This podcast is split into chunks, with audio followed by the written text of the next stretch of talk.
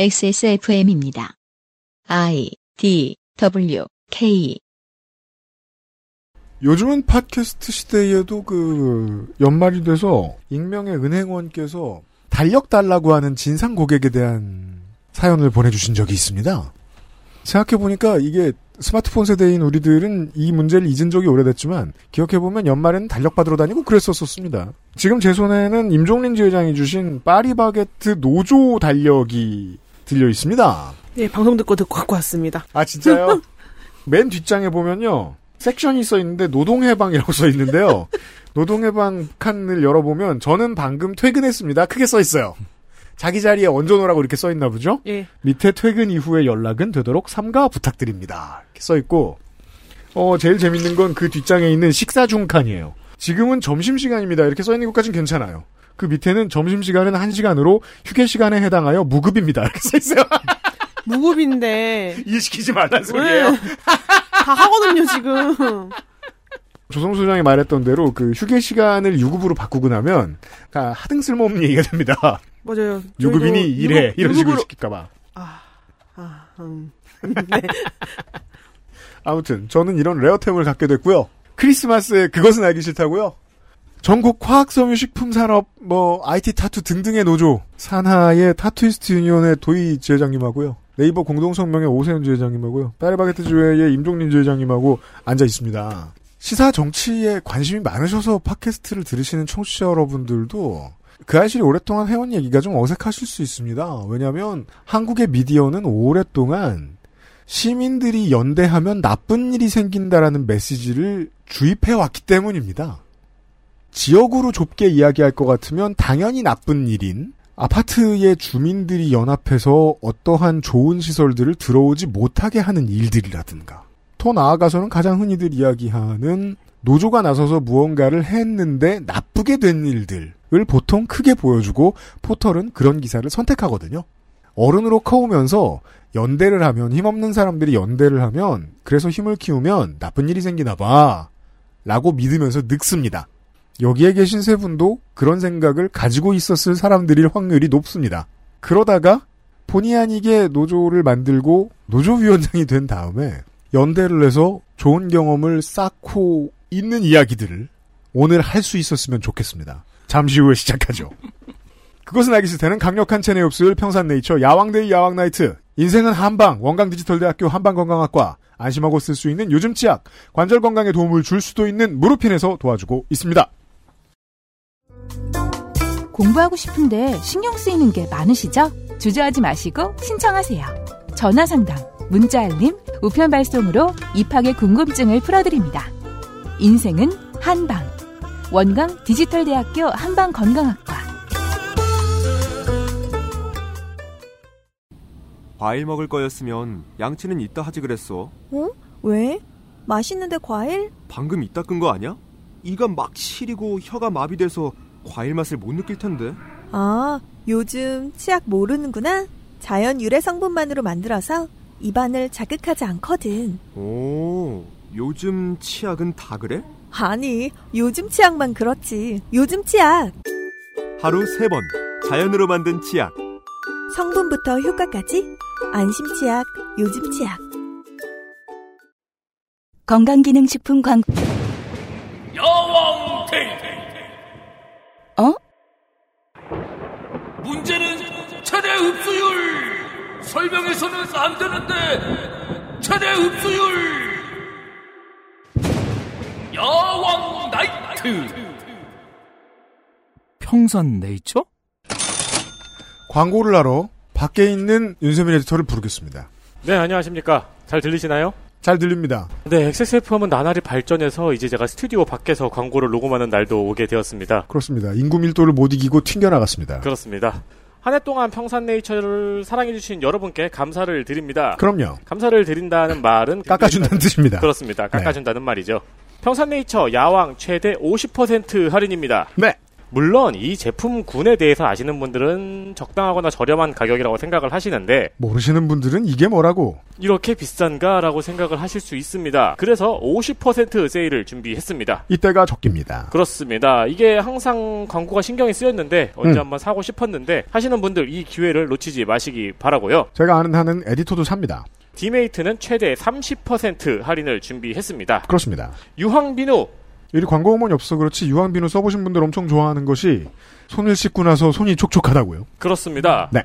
촉촉하는 게 심하면 이제 지옥에서 유황불에 녹아내리게 되는데 옳습니다. 그 정도는 아닌 아주 네. 효과 좋은 유황비누 역시 30% 할인에 들어갔습니다.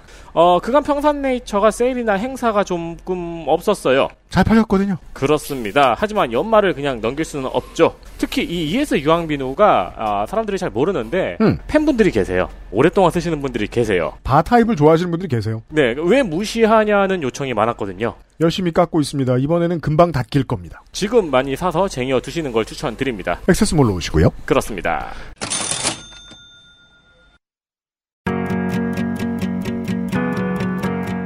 (21세기) 노동운동 라이프스타일 가이드북 좋게 된 땡땡땡 IT 대기업 말고요. 종래의 뭐 유통업, 건설업, 뭐 증권업 이런 거 하던 대기업들 있잖아요. 승진 시험을 포기하시는 분들이 있어요. 몇 번 해보니까 자꾸 떨어져서 그렇기도 하고 살아보니까 승진 안 하는 게 편해서 일 수도 있습니다. 그건 꽤나 현명한 일입니다. 왜냐하면 많은 사람들의 할 일과 이권과 관련된 것들을 조율하는 자리에 올라가는 건 실로 머리 빠지는 일이기 때문입니다. 그래서 협상은 피곤합니다. 협상은 사측과 할 수도 있고요. 그리고 우리 조합원들과 할 수도 있어요. 혹은 전혀 예상하지 못했던 사람들과도 협상을 진행할 수 있습니다. 그리고 정말 중요한 일을 협상하는 사람들은 앉아있을 때 동일한 생각을 한 번쯤 합니다. 어, 나가고 싶다. 그러면서 몸에서 영혼이 몇 번 빠져나가는 경험을 합니다. 노동조합의 지회장들은 이런 일을 좀 자주 합니다. 오늘 이 시간은 이 얘기부터 할 겁니다. 네이버는 직원이 많아요, 그죠? 네, 많습니다. 그 계열사 전체로 따지면 한 12,000명 정도? 네이버- 네이버로 따지면 4,000명? 네이버 본사랑도 할 일이 많은데 네. 다른 자회사와 손자회사와도 얘기를 해야 될 게 많고 그리고 조합원도 많아요. 그 사람들하고도 할 얘기가 많습니다. 네. 협상할 때 괴로운 점들에 대한 얘기를 좀 들려주십시오. 조합원들 의견 듣는 거야, 뭐, 그건 제가 원래 하는 일이니까. 그건 괜찮아요, 그건- 거기까지는? 네, 그건 괜찮고. 협상할 때 좀 안타까운 건, 그니까 저희가 뭐 조합원이 많긴 하지만, 음. 과반이 되거나 이러진 않잖아요. 조합원 숫자가 좀 부족하다 보니, 음. 그러니까 저희가 주장하는 바들이 좀 잘 안 받아들여지는 경우가 많고, 워낙 이제 계열사가 많으니까. 전체 직원의 몇 퍼센트입니까? 지금 공동 성명이 가지고 있는 쪽수가. 그러니까 전 계열사로 따지면 너무 많으니까 음. 한뭐 20% 25% 정도 되나? 사실 그것도 되게 많은 네, 인원수인데도 그 되는 거. 과반을 넘어야 할 수 있는 말들이 좀 있으니까. 그러니까 저희 생각에는 음. 그러니까 가입을 안 해도 사실 노동조합 같이 일하는 어떤 사람들이니까 음. 저희 생각과 굉장히 비슷할 거라고 생각을 하는데 아무래도 사측에서는 저거는 너희들만의 생각 아니야. 그거는 너희 소수인 그 조합원들만의 생각 아니야. 음. 약간 이렇게 치부해버리기도 하고 그리고 어쨌든 기존에 본인들이 결정하던 것들에 대한 다른 입장에서 저희가 이야기를 하는 거잖아요. 여기가 뭐 부, 북유럽도 아니고 네. 무슨 일을 할 때든 다 노조 눈치를 봐가면서 하진 않으니까. 저- 네. 근데 뭐 여전히 인사권 경영권은 아무래도 사용자가 갖고 있는 경우가 있으니까 음. 저희가 아무리 이야기를 해도 사실 안 받아들여지는 경우들이 좀 있죠. 그러니까 원래 하던 대로 하는 그런 것들이 있는데 물론 뭐 아예 눈치를 안 볼 수는 없으니까 저희가 그렇다고 완전 뭐 너무 작은 노조는 아니잖아요. 음. 좀 협상을 할 때는 아무래도 좀 더 유리한 위치에서 협상을 못 하고 있다는 게 안타깝기도 하고 협상력이 모자랄 때 실무에서 느껴질 수 있는 문제점들은 뭐가 있습니까? 협상장 안에 들어와 있다. 이게 다 받아들여지지는 않을 테니까 그러면 음. 어느 정도까지 우리가 생각을 하고 들어가야 되지? 아 정치를 해야 되잖아요. 몇 네. 가지 카드를 네, 준비하고 네, 들어가서 네. 뭐는 양보하고 뭐는 받아내야지. 네. 근데 또 그것도 어떤 걸 싫어할지 모르니까.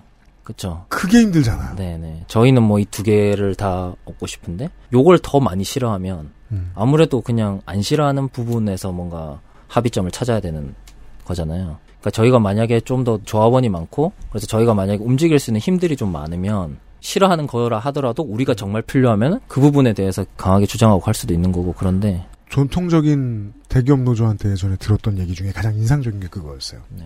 산후의 휴가를 일주일을 더 늘려달라. 딱 두 개의 카드를 들고 들어갔대요. 하고 임원과 경영진 전용 엘리베이터를 없애달라. 음. 엘리베이터를 같이 쓰자. 엘리베이터가 너무 적다 본사에서. 그 시시한 별것도 아닌 걸 가지고 그 두 개를 들고 갔대요. 그랬더니 산유를 늘려줬대요. 음. 저는 대기업을 잘 모르니까 너무 충격적이고 재밌는 거예요. 회장님 엘리베이터만은 안 된다고. 도인님 크게 웃으셔도 돼요. 뭔가 되게 사, 무치게 공감하시나 본데? 그런 거잖아요. 여러 가지 카드를 들고 들어가서 하는 것. 그렇게 해서 어, 성공한 안이 있고 받아들여진 안이 있고 음. 중재한 안이 있고 네. 어, 저쪽에서 받아들이는데 실패한 안들이 있잖아요. 네. 그걸 협상장 밖에서 나와가지고 보고해야 되잖아요. 조합원들한테. 네, 조합원들에게. 조합원들한테 욕먹을 때 있잖아요.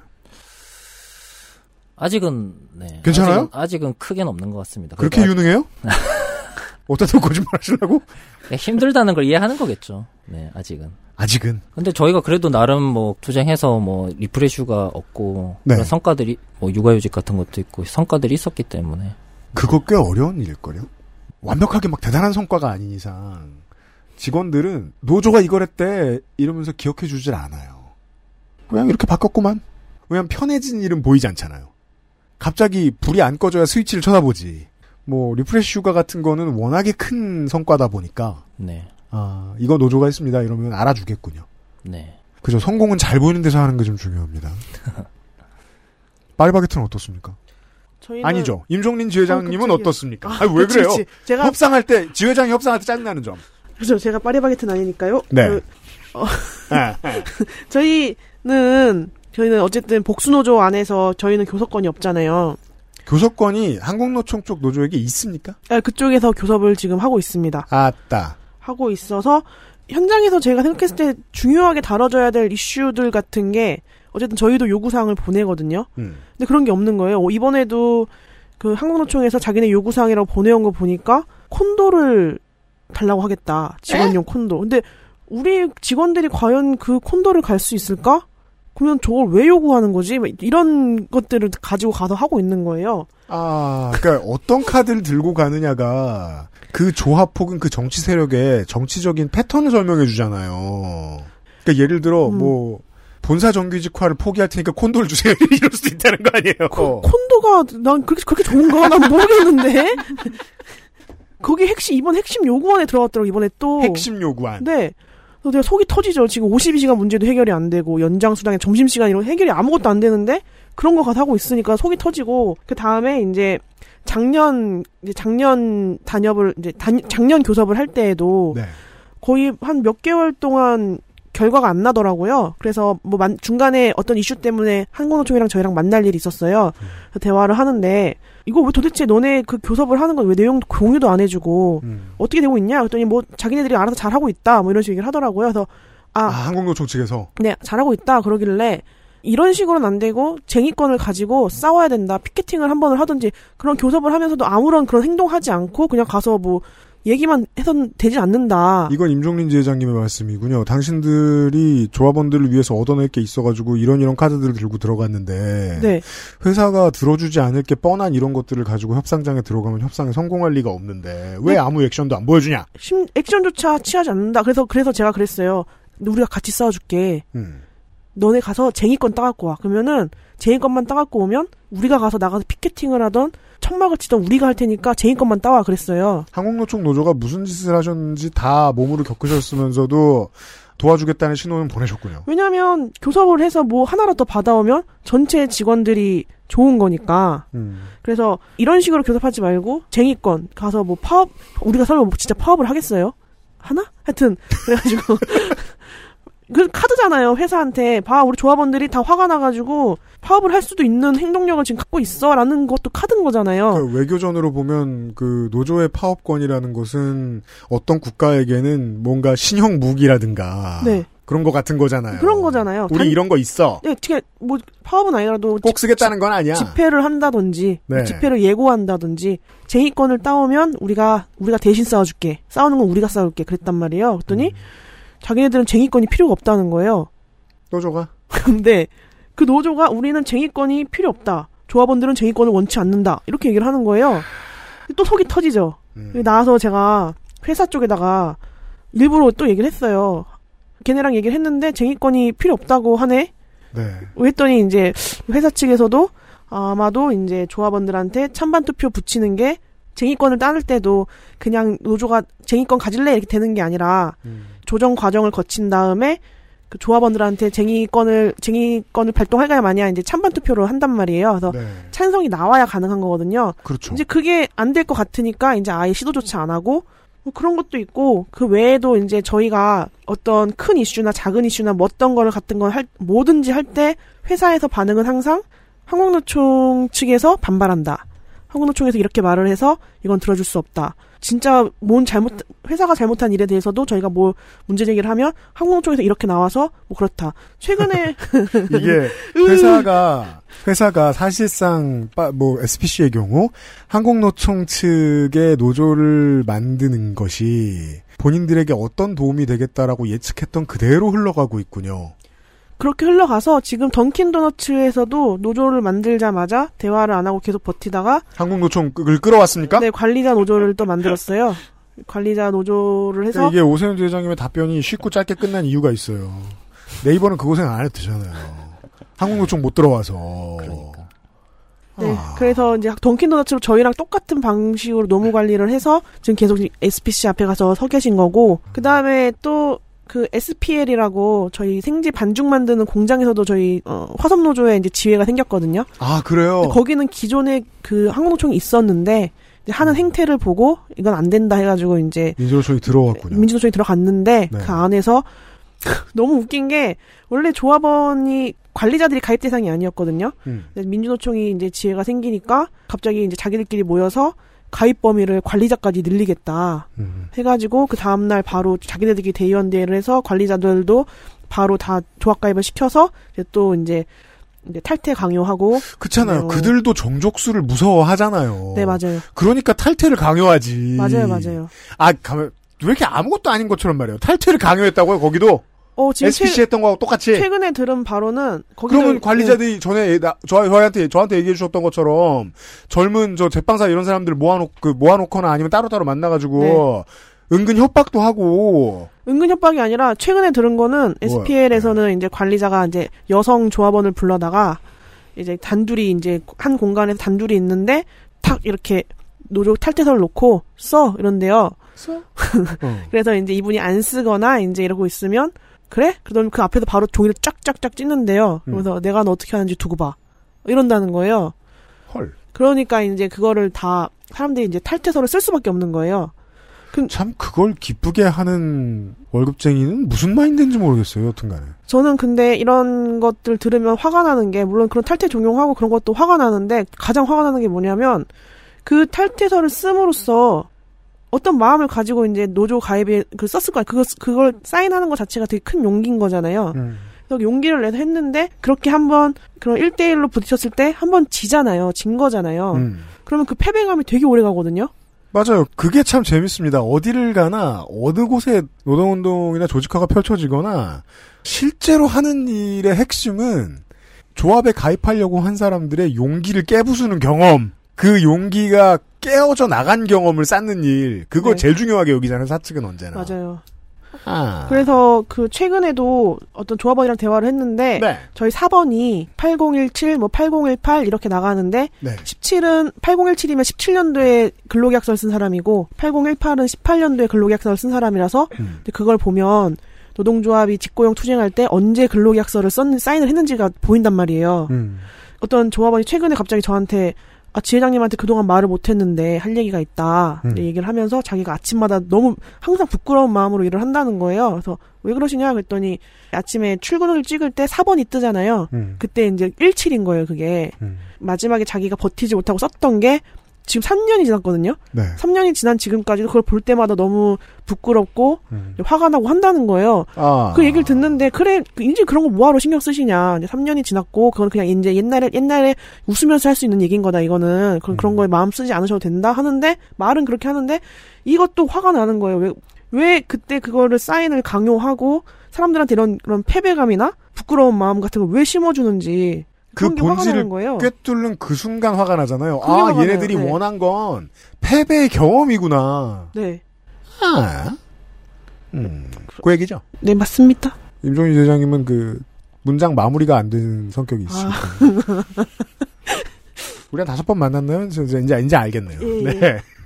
타투이스트 노조는 경우가 좀 케이스는 좀 다르게 시작할 수는 있어요, 그죠? 네. 자영업자들이고 법에서 인정받지 못하는 양반들이고 네. 교섭 대상조차 없어요. 네네. 네. 어, 어떻게 보면 저희가 협상을 해야 되는 대상자들이 교섭 대상자라고 얘기를 해도 될 것 같은데, 음. 어, 어, 입법부랑 이야기를 많이 해야 되고요. 법과 국가와 체제가 인정해주지 않았으니까 협상할 대상이 국가가 돼요. 네. 그것도 힘들고요. 또 하나는 음. 좀 작게 이야기를 해보면, 네. 제가 지난번에 처음으로 그 아이실에 출연했을 때, 네. 제가 타투를 하면서, 아, 내가 스스로 판단하기에 내가 못 버텨서 이건 하면 안 되겠다 했던 게 손님을 가리는 거였어요. 음. 나와 주파수가 다른 사람들을 만나서 같이 일을 하면서 내가 받는 스트레스가 너무 커서 나는 손님을 가려서 받아야 되겠다라고 하고 그게 성공해서 14년 동안 안전하게 지금까지 일을 다 그렇잖아요. 해왔던 건데 그런데 협상의 대상자는 제가 가릴 수가 없다는 게 저에게 아. 가장 큰 문제였습니다. 이거 너무너무너무 중요한 말인 게요. 정치를 혹은 이제 이런 시민활동을 바깥에서 평가할 땐 좋은데요. 실무를 하는 사람들은 물불을 못 가려요. 싫은 걸 해야 되잖아요. 예, 누구라고 말하진 않을 거니까 편하게 얘기하면 아마 임종린 지회장님도 지금 모세훈 지회장님도 마찬가지겠지만 그런 얘기 하고 싶으실 거예요. 근데 사측이 있어서 한, 함부로 할 수 없는 건데 평균 이하의 지능이나 평균 이하의 윤리의식을 가진 사람들이랑 협상을 한다는 거는 동물과 무언가를 하는 것보다 조금 더 힘들어요. 아까 밖에서 얘기했거든요. 이거 가지고. 진짜요? 네.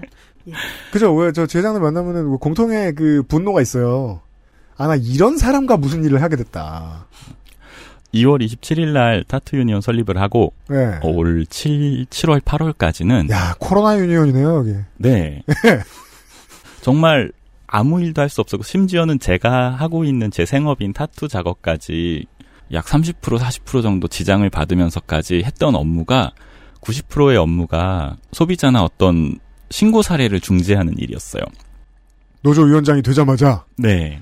소비자 신고 사례를 담당하는 그거 원래 큰 기업 가면 예를 들어 뭐 그러니까 이 소비재 회사에 가면 CS 센터의 가장 베테랑 팀장님들, 과장님들 이런 분들이 하는 일이거든요. 최고 진상 다루기. 결론적으로 말씀을 드리면 그 중에 상당수는 음. 손님이 진상이라고 하기는 좀 그랬어요. 왜냐하면 지금 타투씬이 법률 없이 급하게 크다 보니까 음. 기본적인 서비스업이라는 소양이나 어떤 기본 소양이 아직 교육이 안 된 친구들도 분명히 있어요. 그래서 나이 먹으니까 알죠. 이 서비스를 배운 사람과 배우지 않은 사람의 서비스 수준 차는 너무 크죠. 어떻게 보면 양쪽에 이제 전화를 다 하게 되는 거예요. 음. 작업자와도 자- 전화 통화를 해보면 작업자도 이유가 있고요. 음. 그래서 아 소비자가 나쁜 사람인가 하고 전화해 보면 아니에요. 아닌 경우도 많아요. 네 이야기를 해보면 이유는 양쪽 다 똑같이 있고요. 음. 제가 납득할 수 있더라고요. 그런데 다만 인터넷에서 타투이스트와 분쟁이 생겼을 때 어떻게 하는지 검색을 해보면 돈을 뜯어낸다. 네, 신고를, 협박한다. 신고를 하면 된다라고 그걸로 이- 협박을 하면 된다라는 내용이 너무 많다 보니까 아이고. 그게 어떤 결과를 가져오는지 그리고 그 일 자체가 내가 너를 신고할 테니까 배보상을 해라고 이야기하는 것 그 순간부터 본인도 협박이나 갈취 죄를 범하고 있다라는 사실을 모르세요.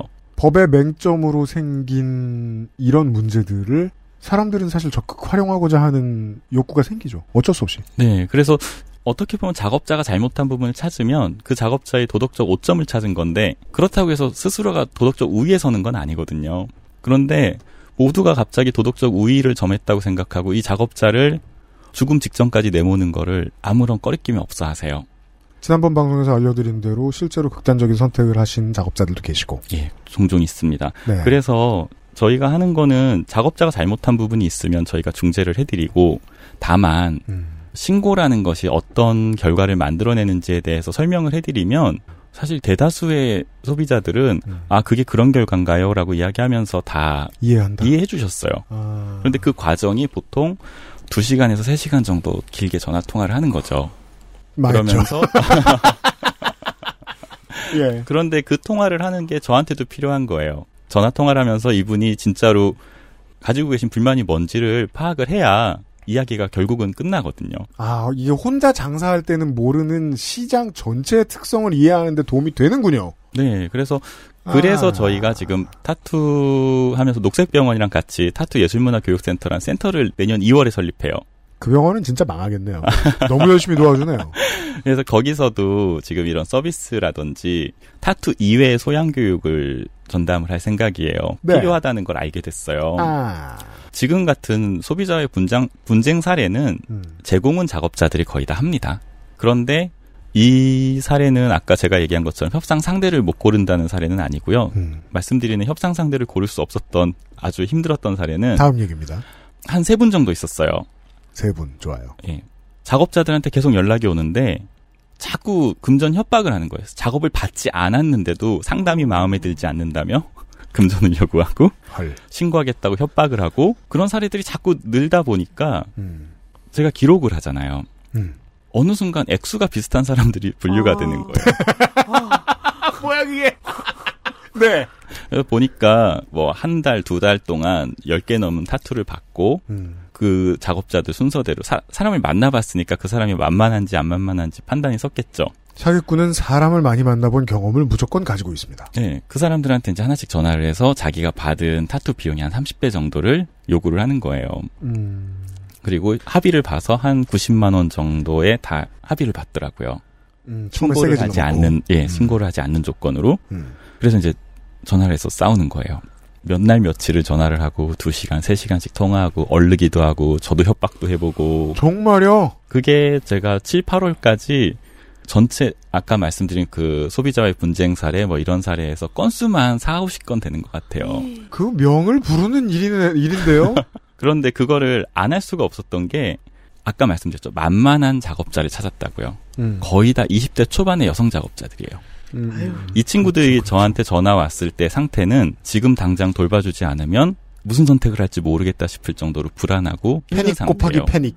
더군다나 이 사람들은 조합원도 아니에요.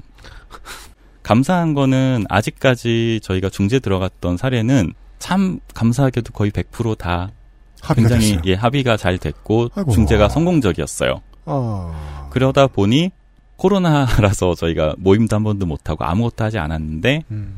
그냥 그런 식으로 한 사람 문제가 해결됐을 때 그 작업자의 근처에 있는 다른 음. 작업자들까지 같이 가입하고 하면서 지금 450명 정도 아, 가입자가 늘었군요. 아무것도 하지 않아도 그런 식으로. 가입자가 굉장히 많이 늘었습니다. 가입자만 늘리겠다는 생각으로 그걸 하신 게 아니라는 건 어느 정도 이젠 추측을 하겠어요. 네. 향후에 어떤 소비자들도 이런 일을 함부로 못하게 혹은 작업자들이 이런 실수를 했을 때 대처할 수 있는 어떤 시스템을 만들어 놓도록 하는 데에 중요한 공부가 됐겠군요. 네. 제가 평생 상종하고 싶지 않았던 사람들을 어, 아까 얘기한 세 분 정도는 음. 상종을 하는 과정에서 음. 예, 저도 참 큰 데미지를 입게 되더라고요. 그게 좀 짜증인 게 전혀 도움이 안 되는 사람들도 덜어 있지만 그 사람들을 상대해서 좋은 결과를 냈을 때 얻는 경험치가 좀 세다는 게 짜증나는 점이에요. 어, 제가 때가 묻은 것 같은 느낌이에요. 그죠? 네. 어떤 조직가 활동가 혹은 어떤 정치가들은 때를 묻혀야 된다는 걸 알게 된다는 게 좀 짜증나는 것 같아요. 때를 묻힌 만큼 돌려줄 수 있는 경험치들을 많이 얻어낸다는 점. 네. 그리고 그 협상이나 다툼 과정에서 제가 어, 평상시에는 화성식품 노조라고 이야기를 하죠. 네. 그런데 이런 일이 있으면 처음부터 얘기하죠. 민주노총, 아, 그 어감으로 덕 볼 때도 있군요. 큰 덕을 보고 있습니다. 총연맹은 아마 그런 걸 모를 거예요. 늘 그 단어를 써서. 네. 알겠습니다. XSFM입니다.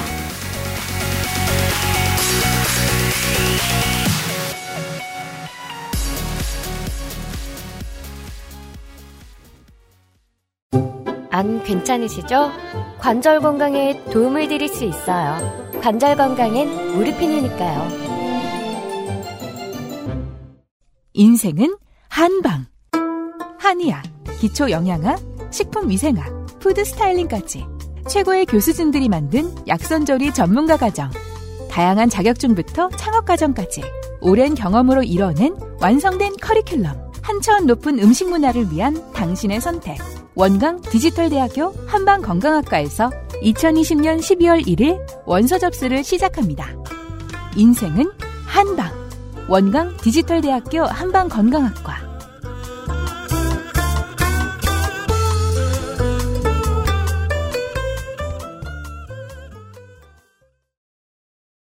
지금 그 다음 질문에 대한 답을 도인님이 한꺼번에 해주신 걸 수도 있어요. 우리는 고관여층이 많이 듣는 방송이니까.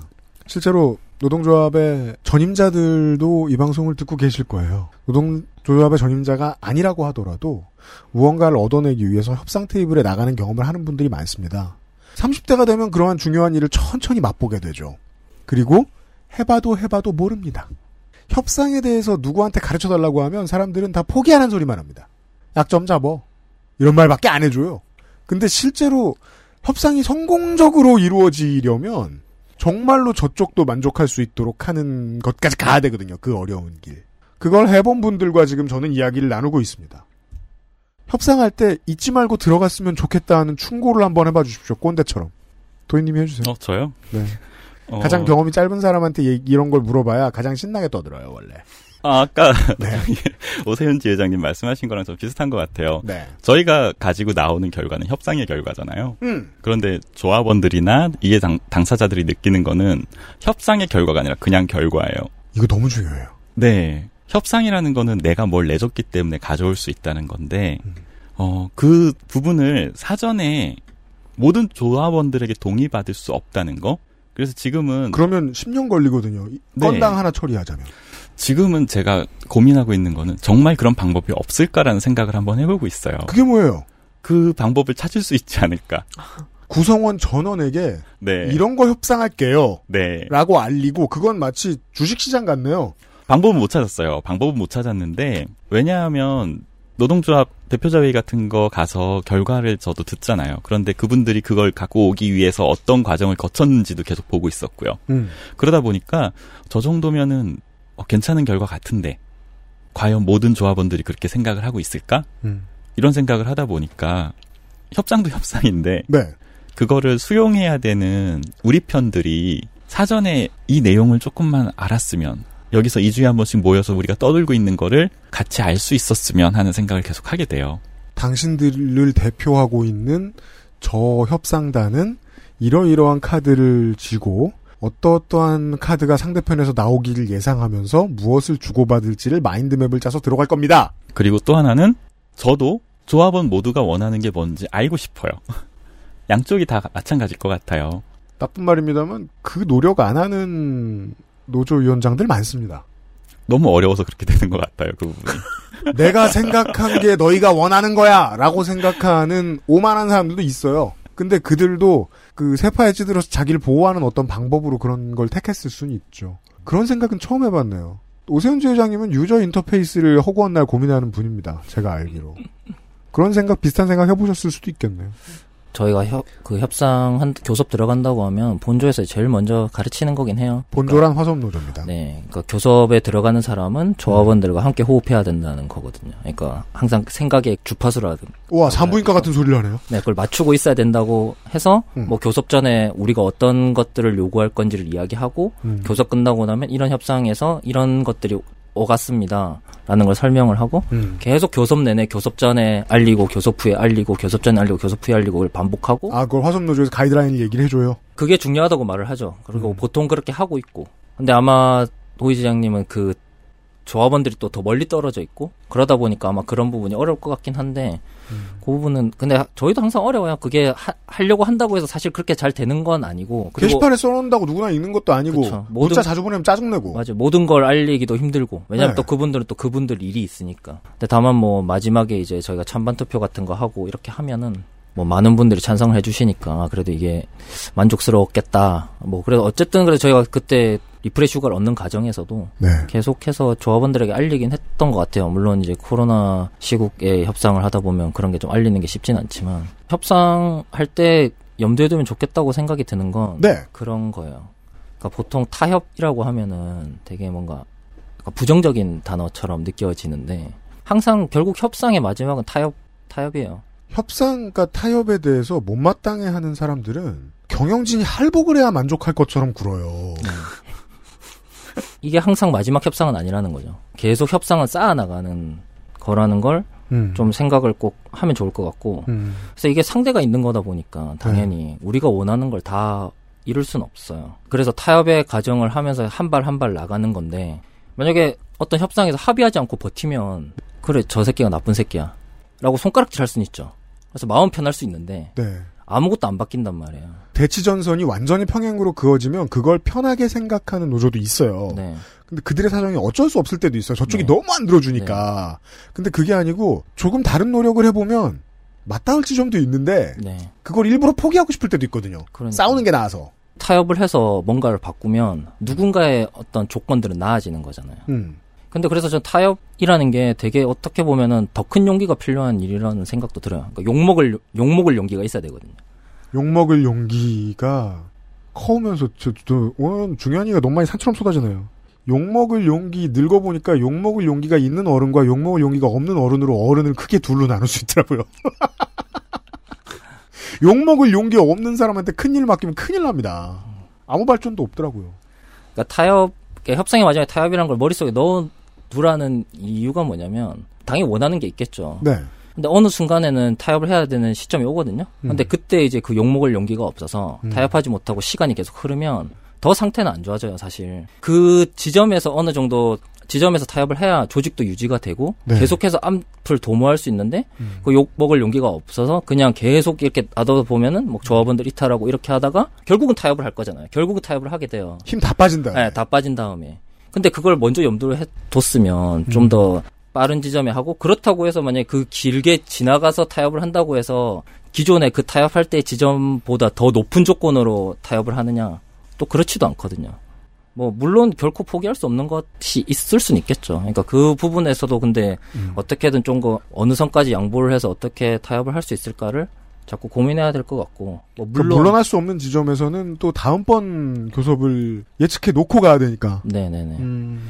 근데 뭐 물론 당연히 노조니까 네. 노조라고 하는 건 반발 더 딛고 그 합의하는 선을 높이기 위해서 사람들을 어떻게 조직하고 같이 투쟁하고 쟁의하고 이런 거는 당연히 노조에 걸리니까 그걸 잘 쓰되 잘 쓰되 어쨌든 마지막엔 타협을 해야 된다는 거는 좀 생각을 하고 협상을 하면 좋을 것 같다는 생각이 듭니다. 여러모로 유저 인터페이스의 문제일 거라는 생각이 많이 드는 것 같은 게 이것은 또한 오랫동안 강력한 노조라고 많이 알려져 있던 어떤 조직의 활동가에게 들은 얘기입니다. 항상 조합원 전체를 강당에 모아놓고 얘기를 했대요. 교섭 들어가기 전에. 근데 그 모습이 너무 교장 선생님 훈화 같았다는 거예요. user experience가 아주 구리죠.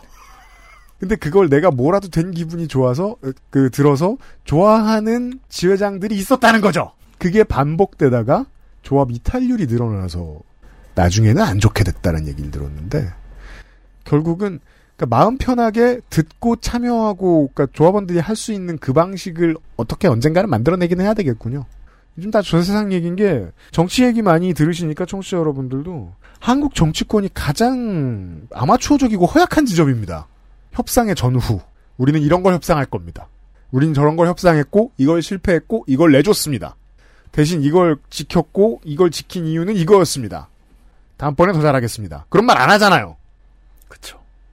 기자한테 얘기했는데 기자들이 다 생략할까 좀 그렇게 의심했거든요. 전 기자 싫어하잖아요. 근데 아니었어요. 말 안 해요. 정치인들이. 그러면 평론가들은 할 말이 없죠.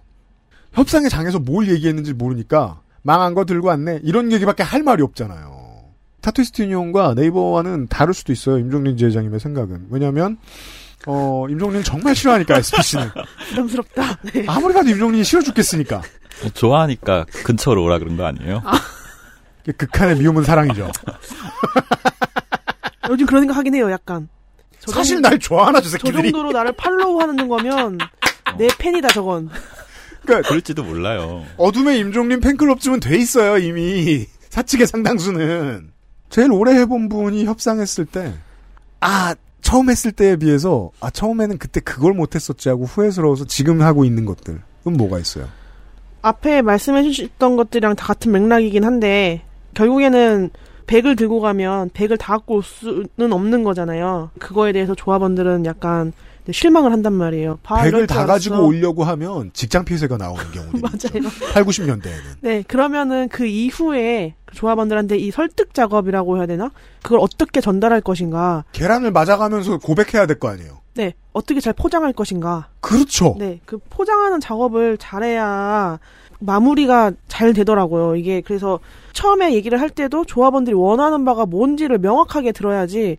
저희는 이제 조금 다른 경우지만 그 처음에 이제 뭐 합의하고 그런 이슈 이후에 저희가 이제 노동조 활동을 하면서 교섭권이 없다 보니까 저희는 이제 최대한 조합원들의 민원들을 최대한 해결하기 위해서 활동을 하거든요. 그게 네. 저희 목표기도 하고 그러면 조합원들이 어떤 상담이 들어왔을 때 저희는 듣고 나서 오 이거 진짜 아니지. 이거 장난 이렇게 하면 안 되지. 이건 회사 잘못한 거야. 가서 막 싸우고 와요. 뭐 이거 이렇게 하면 안 되고 이거 당장 내놓고 싸워요. 싸워가지고 막 진행이 되고 있는데 조합원이랑 얘기를 해보면 이제 조합원도 이제 회사가 또 따로 조합원들한테 가서 야 근데 이게 아니고 이게 설명을 또 할 거 아니에요. 네. 조합원도 납득을 하는 거예요. 근데 그러면 이게 어느 어디서 나오는 간극이냐면 제가 조합원이 그래서 너가 원하는 바가 뭔데를 명확하게 안 듣고 그냥 어 이건 회사가 잘못한 거니까 회사가 무조건 나와서 사과해야 돼 이러면서 이제 가가지고 막 싸웠던 거예요. 아. 사실 알고 보면 조합원은 사과까지 바랬던 건 아니고 그냥 바로 잡히기만 하면 되는 거였거나 아니면 뭐 바로 잡히진 않더라도 사과만 받으면 되는 거였거나 그랬던 거예요. 노조의 입장에서는 조합원이 고객인데 네.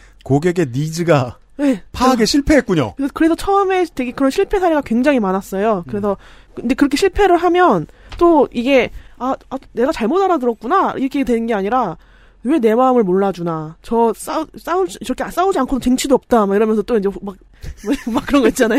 막 실망하고. 저렇게 해서 뭐가 바뀌겠어? 저런 유약한 상태로 막 이렇게 처음 했단 말이에요.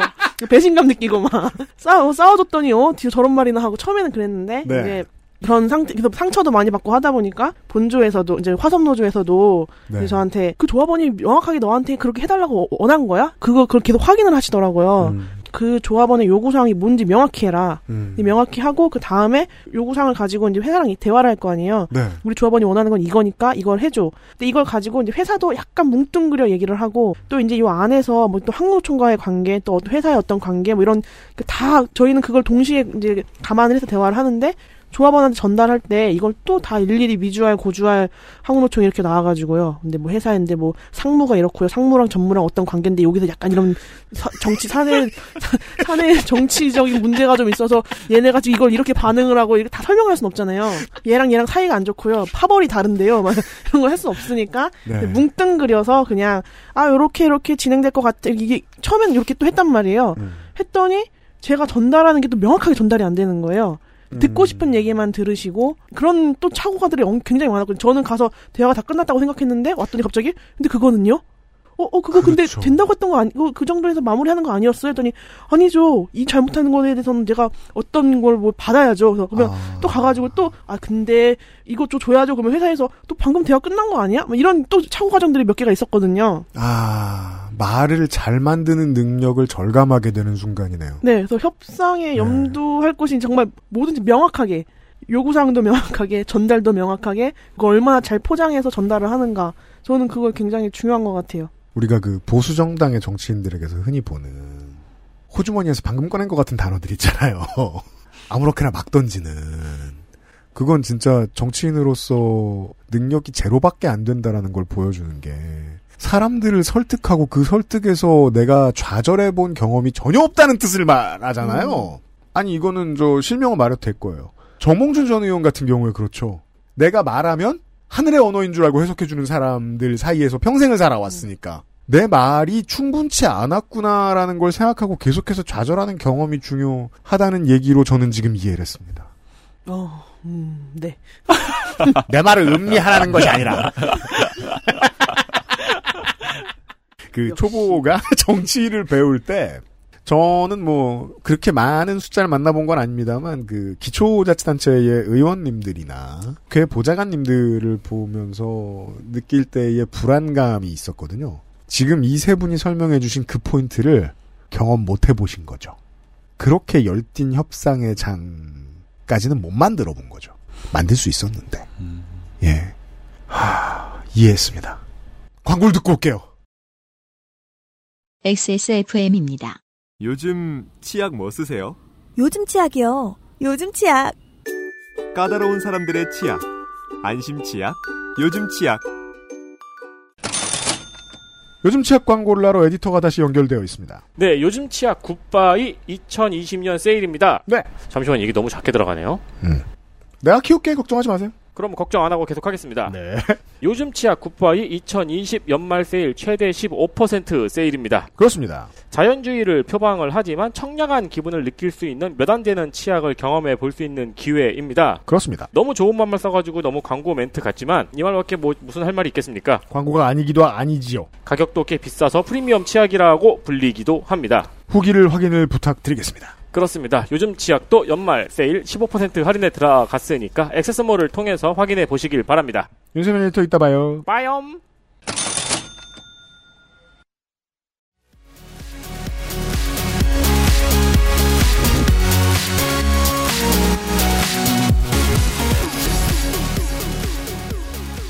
바이오메드 요즘 치약 할인하고 있고요. 저는 광고할 때 제일 많이 머리가 아프거든요. 사고 싶게 말해야 되잖아요. 근데 너무 사고 싶게 들었으면 좋겠다라는 열망을 집어넣으면 망하거든요. 그건 물건이 얼마나 부족해서 저러지? 혹은 저 자식이 얼마나 돈에 눈이 멀어서 저러지?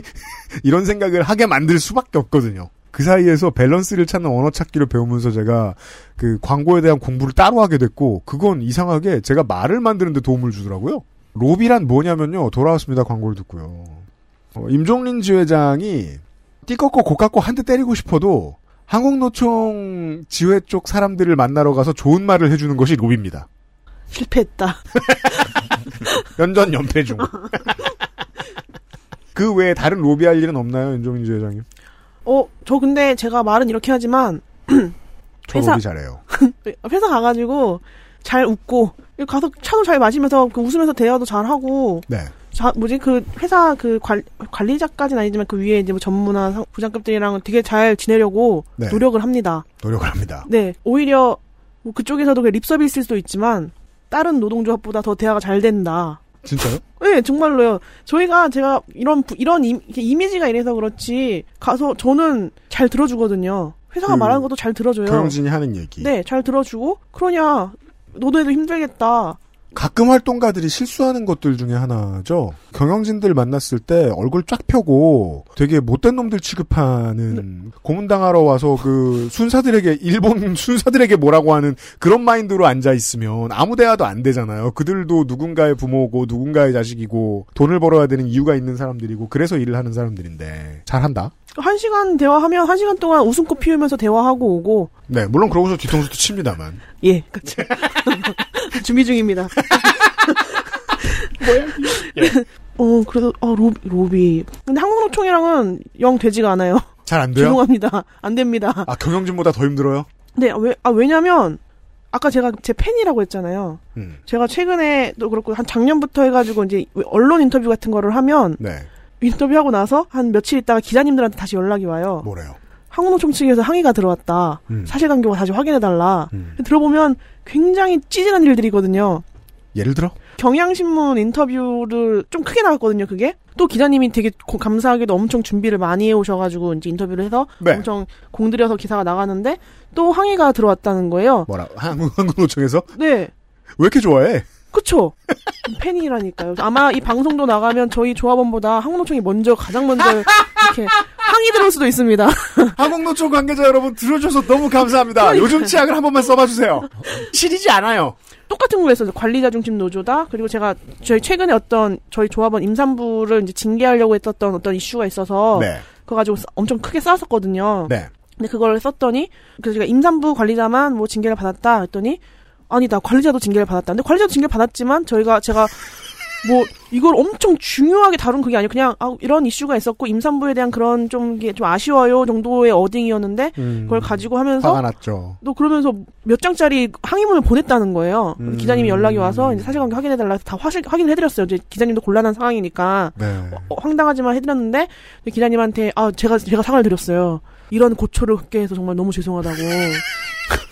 뭐 기자는 뭐 종종 겪는 일입니다만. 아니요 이런 지엽적인 항의는 처음이어서 너무 당황스럽다. 아, 진짜요? 예.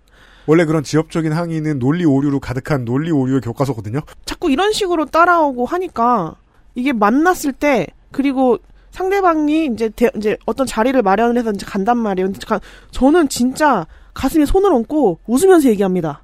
웃지 말라고 하더라고요. 상대방이. 음, 그쪽이 제가 말한 그런 오류를 저지르고 있군요. 아예 이 교섭 상대 이제 한국노총 이 다수노총 다수노조의 입장에서는 교섭 상대가 이 민주노총 산하의 임종린 지회장의 저 노조일 텐데 그 사람들을 그냥 처음부터 악으로 치부해 놓고 협상장에 들어가는군요. 예? 저, 죄송해요. 다시 한 번만 얘기해 주세요. 임종린을 못된 놈으로 그냥 지정해 놓고 어. 대화할 생각이 없이 들어간다. 거짓말쟁이. 그리고 자격이 없는데 뭐 하고 있는 음. 뭐또 거짓. 하여튼 그런 걸로 해서 가서 아예 어떤 자리가 갔을 때는 그럼 교섭 폐쇄하기 없는데 왜 만나는 거예요? 복수노조 사업장에서는 공정 대표 의무라고 그 사업자랑 법을 지켜야 되니까. 사업자랑 이제 어떤 그 의무는 해야 되거든요. 음. 의무를 해서 만나는 거예요. 만나서 가서 대화를 해보면 대화를 해보면 아 대화를 하러 나온 게 아니구나 이런 게 느껴져요. 어쨌든 근데 대화는 해야 되니까 웃으면서 얘기를 하는데 웃지 마라. 한번 저번 저번에 한 번 웃지 말라고 하더라고요 저한테. 내가 너무 쪼겠나? 그래가지고 저 진짜 진지하게 저희 간부한테 저 웃으면 기분이 나빠요? 했더니 그럴 법도 하다. 그래서 제 로비가 잘 안 되고 있습니다. 로비도 상대가 안 되면 안 되겠다. 이, 이, 이 업체가 제일 안 풀리네요. 진짜로. 공동성명은 어디다가 로비해야 됩니까? 저 로비는 안 해봤고 로비 농성은 해봤습니다. 로비 농성. 라비 그 라비 말 같은 단어잖아. 그 공동성명이 생긴 이후에도 자기들과 관련이 없을 거다라고 굳게 믿고 있는 자회사나 손자회사 경영진들이 있을 거예요. 이 사람들한테 귀가 솔깃할 어떤 말들을 던지러 다녀야 되잖아요.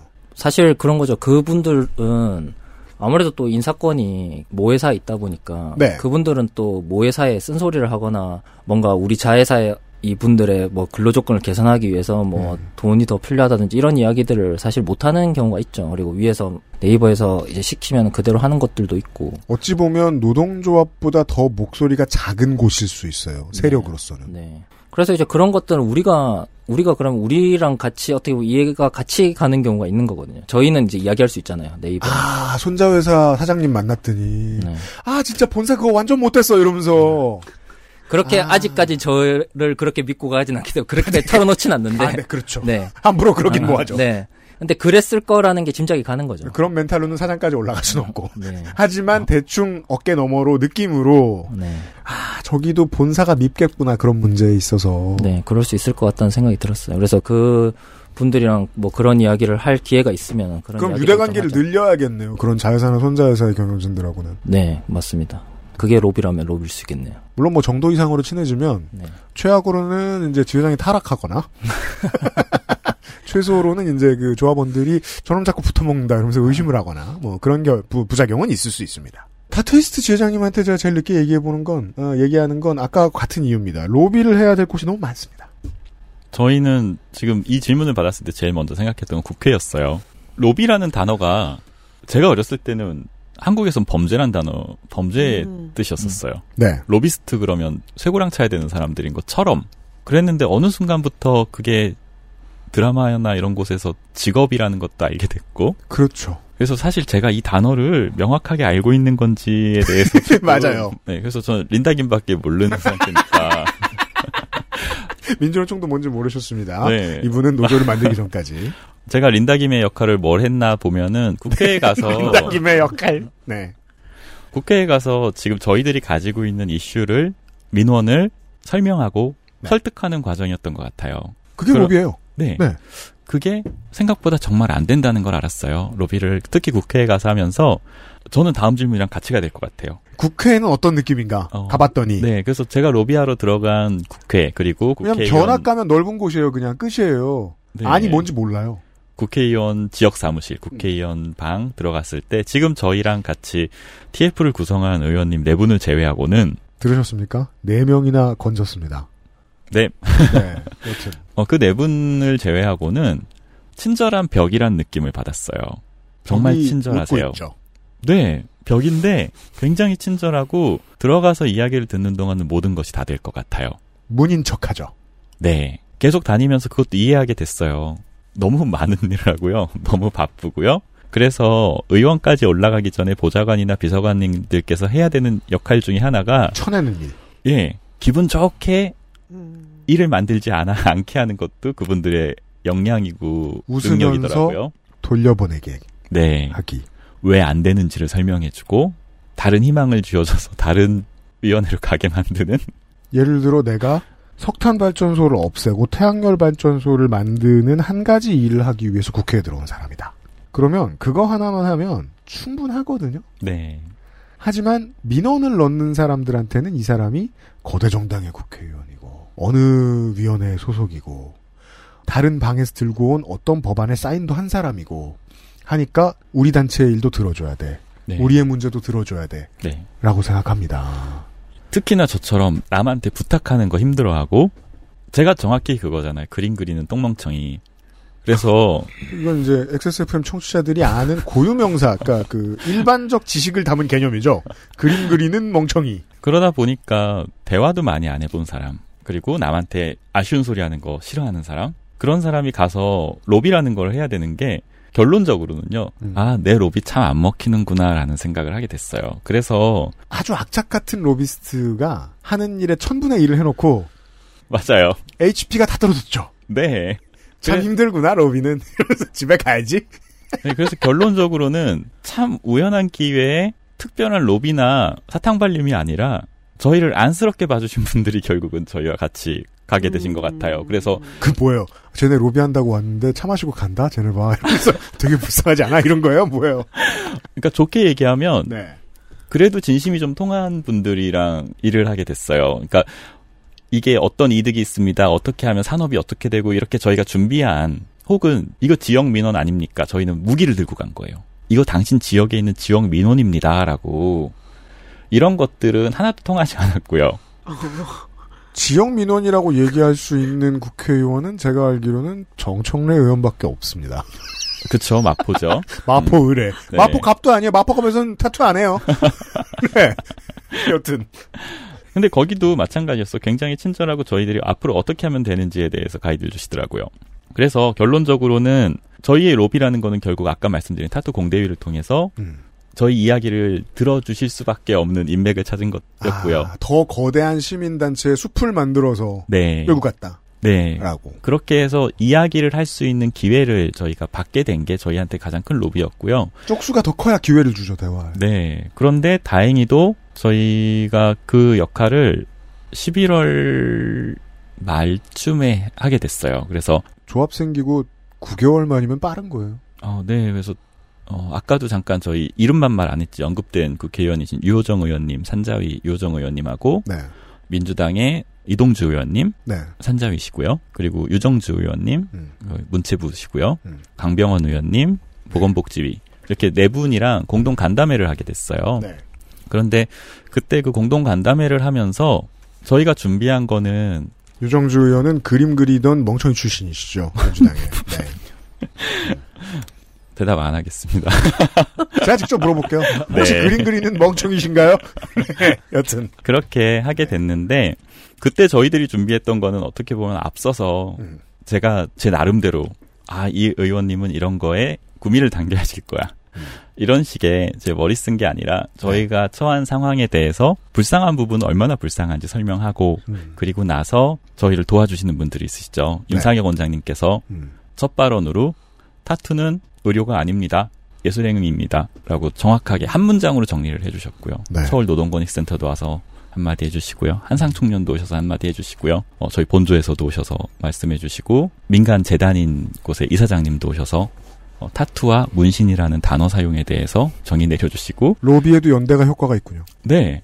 그렇게 해서 사실 많은 질문이 쏟아지고 토론이 돼야 될 것들을 각 분야의 전문가들이 한마디씩 해주시는데 그게 결국은 저희한테 가장 큰 로비가 됐어요. 근데 지금에 와서 그 결론이 뭐야라고 하면 제가 느끼기에는 수쓰지 않고 제대로 말할 기회를 얻는 게 저희한테 가장 큰 로비였고 말할 음. 기회를 음. 얻은 다음에는 하고 싶은 이야기 저희가 어떤 현- 상황에 처해 있는지를 솔직하게 이야기한 게 결론적으로 가장 좋은 결과를 만들어낸 것 같아요. 그래서 그 내 의원실이랑 지금 TF 구성해서 내년부터 열심히 달려보기로 됐습니다. 네.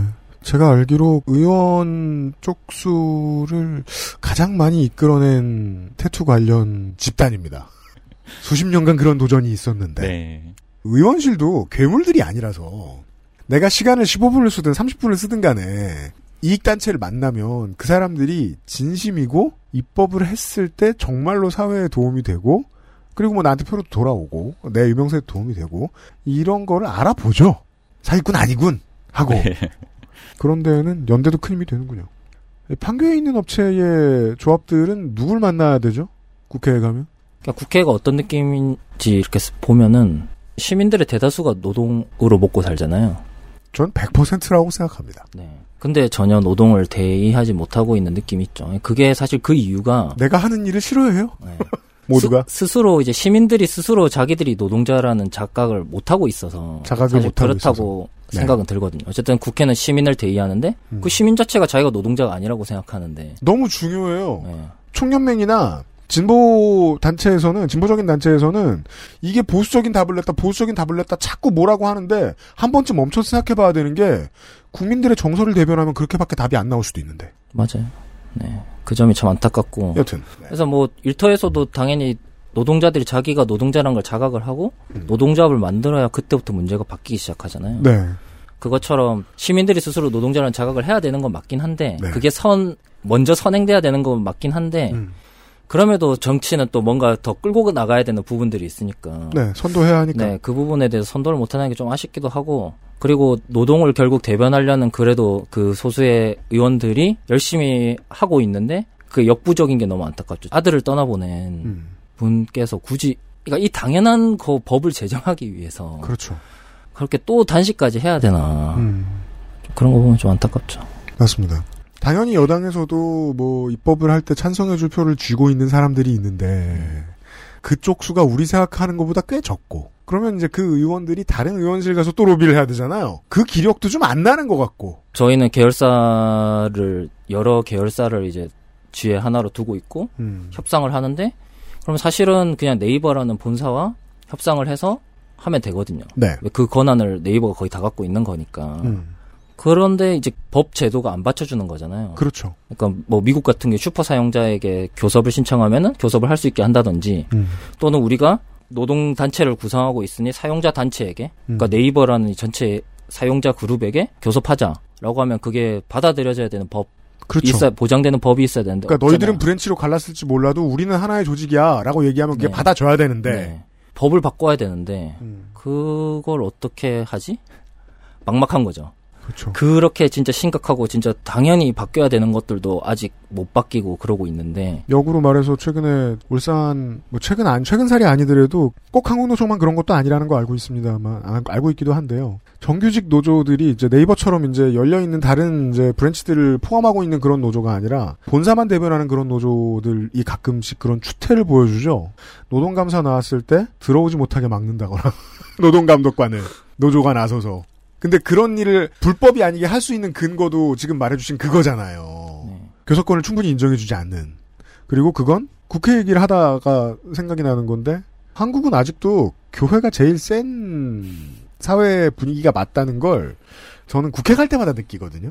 점조직으로 온 지역구에 다 있는 것도 교회밖에 없어요. 교회에서 만나는 사람들이 떠들면 지역구 국회의원들은 무조건 무서워합니다. 무조건 무서워합니다. 근데 우리 동네 노조가 얘기해도 그렇게 무서워하진 않아요. 저 사람들은 집에 가면 우리 지역구는 아니잖아요, 또. 그렇더라고요. 한국노총 다루기도 어려운데 임종린 주회장 국회 갈일 있습니까? 아니요, 요즘은 가긴 가는데 네. 안에 들어가지 않고 밖에 서 있죠. 서 있으러 갈 때? 네, 서 있으러 갈 때. 그럼 서 있으러 갈 때 말고 네. 안에 갈 때는요. 안에 갈 때는 요즘 최근에 들어서는 저희는 그렇게 갈 일은 많지 않은데 저희는 계속 이제 계속 정의당 쪽에서 계속 계속 뒤, 어, 음, 연결 연, 연, 네 뒷거래 뭐 어쨌든 연, 연결해서 계속 일을 하고 있거든요. 꼭 국회를 가지 않아도 되는 상황이라서 이제는 음. 네 저희는 아직 국회는 요즘 그렇게 많이 안 갑니다. 그래요? 네. 처음에 이제 어떻게 하는지 모르셨을 때 간 적이 좀 있었고. 네. 항우노총이나 잘 해결하시면 되겠고요. 시작한 이후에 지금까지 제일 골치 아픈 게 뭐냐고 오랜만에 지난달에 살짝 세 분을 뵀었는데 보자마자 그냥 아무렇지도 않다는 듯이 임종린 지회장은 항우노총이죠. 이거 그냥 마- 말을 접었어요. 말하면 진짜 밤을 새서 얘기하거든요, 진짜로. 할 수 있거든요. 그래서 그 내가 이 조합 활동을 시작하고 제일 골치 아픈 문제는 자 그럼 항우노총이에요. 아, 아, 음, 어, 지금, 지금 상황에선 두 가지인데, 음. 결국엔 또 다 연결이 돼 있어요. 네. 저도 말을 하면서 별로 말하고 싶지 않거든요. 음. 근데 이게 자꾸 뭘 해도 연결이 돼 있으니까 말을 안 할 수가 없는 거예요. 네. 일단 저희가 17년도에 음. 그 사회적 합의, 아, 그 투쟁을 하고 18년 1월 11일에 사회적 합의를 하면서 정리가 됐었던 건데, 네. 지금 벌써 3년이 지났거든요. 합의서 기준으로 이제 3년이 다가오고 있는데, 그렇습니다. 그게 21년 1월 11일인데, 11일인데, 그거가 아직 해결이 안 된 거예요. 저희가 그 당시 17년도 당시 투쟁할 때 근로자 지위 확인 소송을 이제 진행을 했었는데, 이제 합의를 하면서 이제 취하하고, 취하에 따른 이제 회사에서 이제 소송인들에게 저는 위로금이라고 받아들였거든요. 네. 어쨌든 뭐 소송비를 이제 돌려준다. 소송비를 이제 얼마를 준다. 이제 해서 합의를 했었는데 그 소송 취하가 바로 안 된 거예요. 음. 왜냐하면 내부에서 여러 가지 정리가 안 된 일들이 있고 하다 보니까 이제 바로 취하가 안 되는 그런 일들이 있었는데 회사랑 회사도 더 이상 저희한테 취하해라 말- 말을 안 하니까 이제 회사가 취하라고 말안 하는데 우리가 가서 갑자기 취하는 거 너무 웃기고 합의금 문제도 해결이 돼야 되는 거니까 그래서 이제 저희가 이제 어느 정도 기간이 지난 후에 우리가 먼저 회사한테 이거 취하하고 싶다. 정리하자, 만나서 얘기하자 했는데 회사가 잠수를 탄 거예요. 네. 이제 그때가 이제 18년도였거든요. 18년도에 잠수를 탄 거예요. 회사가 무슨 수로 잠수를 타죠? 어디 있는지 뻔히 보이고 전화를 안 받으니까. 어디 출근하는지 뻔히 알고. 로비- 그럼 또 길에 설 수밖에 없잖아요. 또 음, 그래서 그때 19년도 1월 달에 천막농성을 들어가게 된 거예요. 잠수를 타서. 네, 잠수를 타서 아. 그렇게 된 거예요. 근데 우리는 이제 지화원들은 계속 이거 언제 합의금 나오냐, 왜 취하가 안 되냐, 돈이 언제 나오냐 이런 상황인데 회사에서는 답변도 없고 이제 대화 채널을 딱 닫아버리니까 그래서 이제 합의서를 이행해라 이제 가서 이제 천막농성 했던 건데 농성을 하니까 이제 회사에서도 해결을 해야 되니까 이제 와서 이제 대화가 오가고 했는데 저희는 많은 걸 바라지 않는다 했는데 이제 회사에서 그때 갖고 나온 게 항공노총에서 너네들한테만 위로금을 주면 가만히 있지 않겠다고 한다. 이렇게 나온 거예요. 아, 와. 그래서- 진짜 어떻게 이렇게 만하게 근원이야? 그래서 저는 그게 이해가 안 가는 거예요. 이거는 소송인들에게 주는 소송인들에게 도- 주는 돈이다. 우리 전체 조합원이 받는 것도 아니다. 전체 조합원의 몇 프로만 소송인이거든요. 이걸 왜 도대체 문제 삼는지 모르겠다. 우리는 만약에 이게 위로금이 나왔다고 해서 야 우리 받았는데 너, 너도 받아. 너도 소송 넣어. 이렇게 절대 안 한다. 그랬더니 항공노총에서는 그 사익을 목적으로 소송을 악용하지 않겠다라고 얘기도 했는데. 네. 전 정말 정리하고 싶었거든요. 그래서 그렇게 얘기를 했는데 회사에서 계속 가- 이제 회사 이제 이게 일이 커지니까 지청이랑도 막 대화를 하고 저희가 계속 거기 천막치고 있으니까 경찰서 정보관도 와가지고 뭐 얘기 들어주고 그래서 뭐 회사랑 가서 얘기하고 오고 정보관도 그렇고 근로감독관도 얘기하는 게 항공노총이 걸려서 회사가 취하를 못하고 있다. 위로금을 주지 못하고 있다. 이렇게 얘기를 하는 거예요. 그 여러 가지 조합이 협상에 성공을 해서 그 문제에 대한 해결된 상황으로 가는 줄 알았는데 협상을 타결해 준 본사 입장에서는 그게 타결 안 된 상태로 다시 되돌리는데 한국노총이 큰 도움이 되네요. 네. 말을 다시 뒤로 돌려버리는데. 결국에 어떻게 정리가 됐냐면 그냥 위로금을 주면 항공노총이 난리를 칠 것 같아서 음. 그 너네들한테만 돈을 주면 한 4억 선에서 끝날 건데 음. 이거를 항공노총이 쟤네들 줬으니까 우리도 줘라고 해서 퍼줄게 될 경우에 이게 또 몇백억이 된다는 거예요. 음. 저는 근데 그게 이해가 하나도 안 되는 거예요. 회사가 항공노총을 컨트롤 못 한다고? 다시 정리하면 100억 핑계를 대면서 4억도 안 쓰겠다는. 네. 그래서 음. 그래서 어떻게 천막을 접었냐면 소송을 그냥 진행하자. 음. 진행을 하면 결과가 나올 거니까 거기에 대해서 뭐 예를 들어서 뭐 위로금을 그냥 주고 끝내라. 재판부 결정이 이렇게 나거나 아니면 정말 뭐 근로자 지휘하기소송 그 원래 원 취지대로 돈을 다 줘라. 3년치 임금을 줘라. 어떤 그 결과가 나오면 자기네들도 어떤 명분이 생기는 거니까 재판부 결정이다 하고 줄 명분이 생기니까 그 소송을 그냥 진행을 하자는 거예요. 그리고 1심을 자기네들이 승복하겠다. 해가지고 지금 이 근로자 지휘하기 소송이 결론이 아직 안 났어요. 근로자 지휘 결론이 안 나다 보니까 저희가 그 또 합의서 중에 또 하나 큰 문제가 그렇게 하면 상대방더러 소송을 하라고 설득할 수도 있군요. 여튼. 모르겠어요. 근로자 지휘하기 소- 핵심 중에 하나가 본사직이랑 3년 안에 임금 맞추기였거든요. 그게 이제 막 이제 그 정말 기한이 21년 1월 12일까지 그 돈을 맞춰줘야 되는데 네. 저희가 그래서 이거 대화하자, 대화하자, 이거 어떻게 맞출 걸 대화하자 이렇게 공문을 보냈더니 답변이 온 게 너네가 소송을 취하지 않아서 너네가 합의서를 이행하고 있지 않기 때문에 대화를 할 수 없다 이렇게 또 나온 거예요. 아 그렇게 말을 바꾸기로 전략을 짰었군요. 이건 또 속이 터지는 거죠. 음. 야 소송 니네가 치 니네가 진행하자면 난 취하자 했잖아. 그런데 이제 와가지고 소송이 진행돼서 대화를 할 수 없다는 게 말이 되냐? 그러면 어쨌든 사회적 노사 협의 기구를 만들어서 거기서 대화하기로 했으니까 대화 자리라도 만들어라. 네. 그랬더니 또 답변이 온 게 아 너네랑 대화하지 못하는 게 굉장히 안타깝지만 자기네들은 자기 근로자 대표와 성실하게 대화를 하고 있다. 이렇게 얘기를 하는 거예요. 한국노총. 네. 근데 그쪽은 그 핵심 노, 요, 이번 교섭 핵심 요구안을 봐서 알지만 그게 걔네 요구안이 아니에요. 그 진짜 직원들한테 필요한 건 협상으로 내걸지 않는다. 그쪽. 네. 뒤쪽으로 연락이 온 게 지장님 내년에 뭐 본사 앞에 천막 치실 겁니까? 이렇게 다- 이렇게 문자가 온 거예요. 아 예정 있으시냐고? 네. 왜요? 그 3년의 임금 맞추기를 맞춰줄 생각이 없다는 거죠. 우리는 미리 이 문제에 대한 교섭을 안 받아주기로 결정했다라고 미리 얘기하고 그럼 어떻게 대처하겠느냐고 떠보는 거예요. 아유 너무 자세하게 얘기하네. 너무 충분히 자세했어요 그동안. 아. 마무리하세요. 네. 아, 그랬거든요. 그래서 그- 그런 이슈가 지금 하나 있고 또 한 개는 저희가 항노총이 교섭대표 노조였지만 원래 그 과반수 노조는 아니었거든요. 네. 과반수 노조가 아니면 노사위원회는 운영할 수 있어도 산업안전보건위원회에서 명예산업안전감독관 저희가 줄여서 명삼감이라고 부르거든요. 네. 그거를 뽑을 수는 없어요. 그거는 근로자 대표만이 뽑을 수가 있는 거거든요. 근데 그 항노총 측이 과반 노조가 아니었는데 명상감을 뽑으신 거예요. 네. 근데 그것도 저희한테 아무런 얘기도 없이 그 뽑아놓고서는 그 어떻게 알게 됐냐면 그 명상감 대신 항노총 간부분이 인스타에 자랑을 하면서 그게 알게 된 거예요. 자랑은 하고 싶으셨군요. 네, 그래서 잘하고 이게 우리 이게 뭐야? 이러면서 이제 알아보니까 과반 노조가 아닌 상태에서 근로대표가 아닌데 그게 불가능하다 해서 이제 문제 제기를 하고 다시 토해 근데 그 다시 이제 원- 토해내고. 어, 토해내고 네. 근로자 대표를 뽑자 해서 선거를 했었거든요. 네. 그래서 저희가 19년 7월달에 그 천막농성 딱 접자마자 바로 근로대표 선거를 들어갔어요. 음. 근데 여러 가지 방법을 생각했는데 어떻게 해든지 간에 회사의 압박이 있을 것 같은 거예요. 음, 그래서 이걸 어떻게 하면 좀 노동자들이 좀 편하게 투표를 할 수 있을까 고민을 했는데 방법이 없더라고요. 그래서 그냥 그냥 그 니네 편에서 일단 한다. 그래서 처음 시작했을 때도 화섬에서 저한테 그러는 거예요. 종리나 너무 열심히 하지 마 그러는 거예요. 그래서 왜요? 그랬더니 회사는 어떤 수를 써서라도 너가 근로대표 되지 못하게 만들 거야 그러는 거예요. 근데 너네들이 이렇게 열심히 했다가 좌절하면은 그 영원히 좌절할까봐 너무 그게 무섭다는 거예요. 그게 정치에 되게 중요한 코드죠.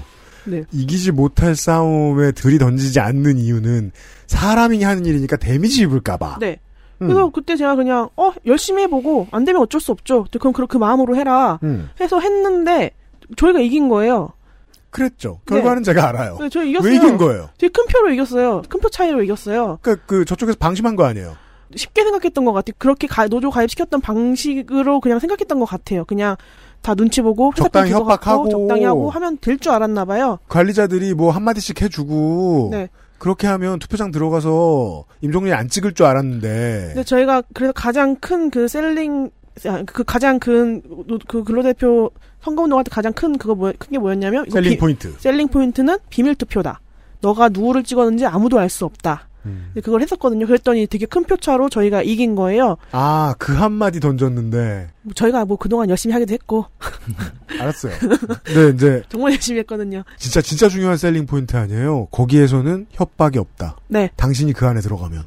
저희가 그래서 대화하자. 어쨌든 근로자 대표가 됐으니까 대화하자 했는데 한 달 동안 질질 끌더라고요. 음. 저희가 애초에 선거 시작됐을 때 약속됐던 것도 다 깨버리면서 한 한 달 한 달여간의 시간을 질질 끌고 음. 그 질질 끄는 와중에 사무실을 안 준다고 그래가지고 제가 근로자 대표인 상태에서 한남동에 한남동에 가가지고 차, 차 갖다 놓고 옷 구경하고. 어, 그런 거 있었거든요. 네. 있었는데 그 옷구경도 하긴 했어요. 빅사이즈 전문점이 있어가지고. 그렇죠. 네, 네. 그래- 그랬는데 왜냐면 그건 한남동 아니면 없거든요. 어, 맞아요, 네, 맞아요. 잘하는 집은. 딱 한 달 만에 저한테 말도 없이 저희한테 말도 없이 그 공지를 올린 거예요. 뭐라고요? 근로자 대표가 바뀌었다.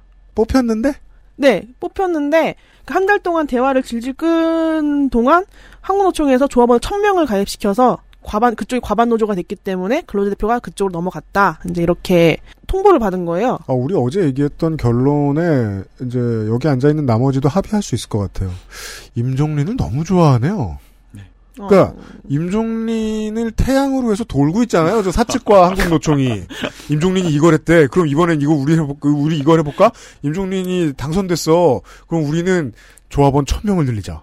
이걸 한 거 아니에요? 네, 근데 근데 늘리는 과정도 올바른 방법은 아니었지만 어쨌든 이렇게 돼서 이제 회사에서는 저희한테 어떤 뭐 그런 것도 없고 그, 그 조합원 숫자가 몇- 진짜인지 아닌지도 모르는 상태에서 통보해서 넌 근로대표 아니고 한국노총 위원장이랑 대화할 거야 이렇게 돼버린 거예요. 아 유령 제빵사일지 확인할 수도 없군요. 근데 그것도 웃긴 게뭐 예. 그 이제 최근에 이제 그 당시 대 얘기를 하다 보니까 그 위원장 이름이 있을 거 아니에요. 뭐 이게 땡땡땡 이렇게 있을 거 아니에요. 음. 분명히 임종린이 당선됐다 했는데 어느 날 회사에서 갑자기 공지를 뭐 유땡땡이 아, 아, 뭐, 누구가? 유땡땡 아니 유땡 유땡땡이 당선됐다 이렇게 올라오니까 그걸 보고 이제 그 지역의 기사들이 어 내가 아는 기사인데 이러면서 어, 이 사람이 이런 거 할 사람이 아닌데 하고서는 그 기사한테 전화를 했대요. 그랬더니 그 위원장한테 전화를 했대요. 전화해서 어 이거 바뀌었던데 이거 네 이름 맞냐 너냐 했더니 맞다. 그래서 어뭐 이거 뭐예요? 그랬더니 아 그냥 제가 이름만 빌려준 거예요. 이랬다는 거예요. 본인 피셜로 네, 네. 아니 뭐 이렇게 엉성해? 속이 터집니다. 그래서. 아, 그래서 이제 이게 1년이 지났지만 아직도 그 조합원들이 많이 화가 나 있고 이런 상태거든요. 그래서 그러네요. 저희 지금 21년도 사업 목표가 이제 빼앗긴 근로자 대표 다시 되찾아오자. 음. 그렇게 되면 다- 자연스럽게 교섭권도 가져올 수 있는 거니까. 그러게요. 그래서 지금 그렇게 지금 21년도 계획을 잡고 음. 하고 하려고 합니다. 그러게요. 거기서 성공한 다음에 만약에 그것도 어려운 일이겠지만 이제 막 이름 빌려줬다 혹은 사인하라 사인했다 이런 제빵사분들 전국을 돌면서 또 한 번씩 만날 수도 있는 거잖아요. 네, 네, 맞아요. 설득하는 과정을 거치고 네. 적을 좀 바꿔주십시오. 이러 이런 걸 해드리겠습니다. 하고 네. 개별적으로 설득하고 하는 과정도 거칠 수도 있고 그러다 보면 뭐 과반이 넘는 조합이 될 수도 있고 네. 그러면 더더욱이 경영진은 인생을 바쳐서 임종린 위주로 살아가겠죠. 서로가 진짜 사랑하는 것 같아요. 기대된다. 그니까 말이에요. 네. 노동조합은 원래 회사를 사랑하지 않으면 못 하거든요. 근데 그럼요. 회사도 임정린 지회장님 참 사랑하는 것 같아요. 저 갑자기 그 경영 쪽 파트의 직원들한테 애정이 생겼어요. 그 사람들도 회사 되게 사랑하나 그래. 그 표현 방식이 잘못된 사람들 있잖아요, 왜 보면. 파멸 파멸하는 사람. 공동성명이 지금까지 제일 힘든 문제는 뭡니까? 계속 이야기하고 있지만 괜찮아요? 왜 기가 죽었어요? 여기만큼 힘들기엔 옆에 한국노총은 없거든. 그러니까요. 아, 참, 그거는, 그러니까 한국노총이 있는 그 노조를 보면은, 아, 참 너무 안타까워요, 보고 있으면. 그 지난주에 이슈가 됐던 그 노동 관련 뉴스들 중에 그 KBS 1노조 어, 별명이 있죠. 일베노조라고.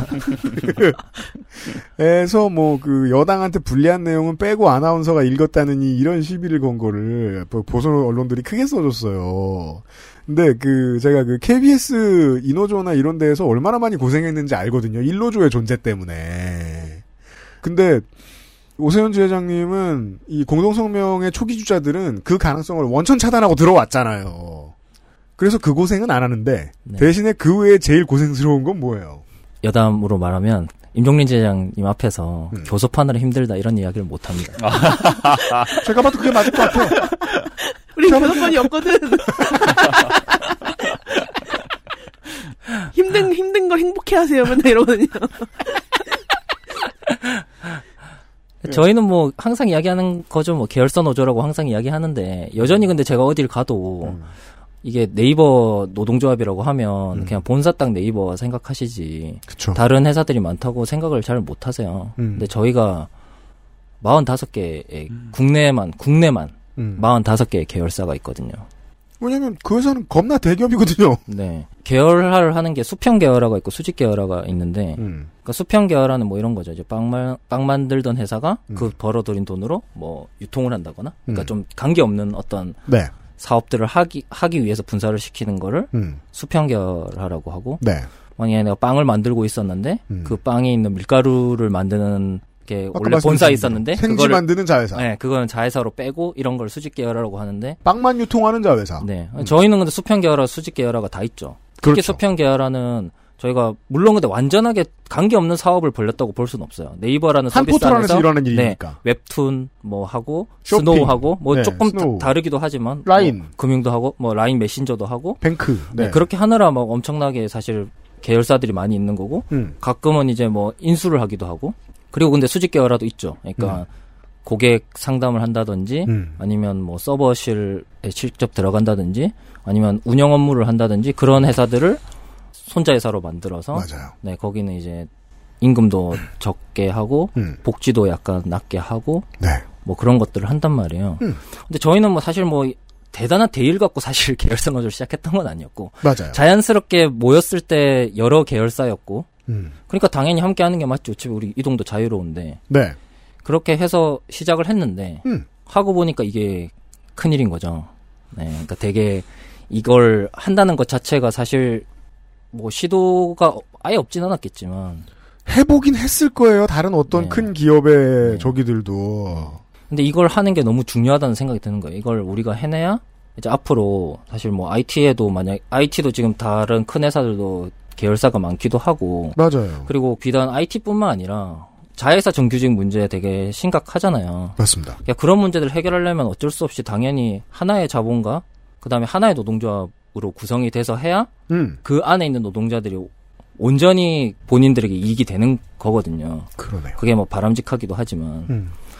근데 그걸 해야 되는데 그게 요즘 되게 숙명으로 받아들이고 하긴 하는데 근데 사실상 이 네이버 지회가 네이버 노조가 어찌 보면 처음 시도하는 거라서 여기까지 온 것만 해도 이러면 처음 하는 일들은 원래 내부 구성원들도 단속이 안 돼요. 네. 설득이 안 되고.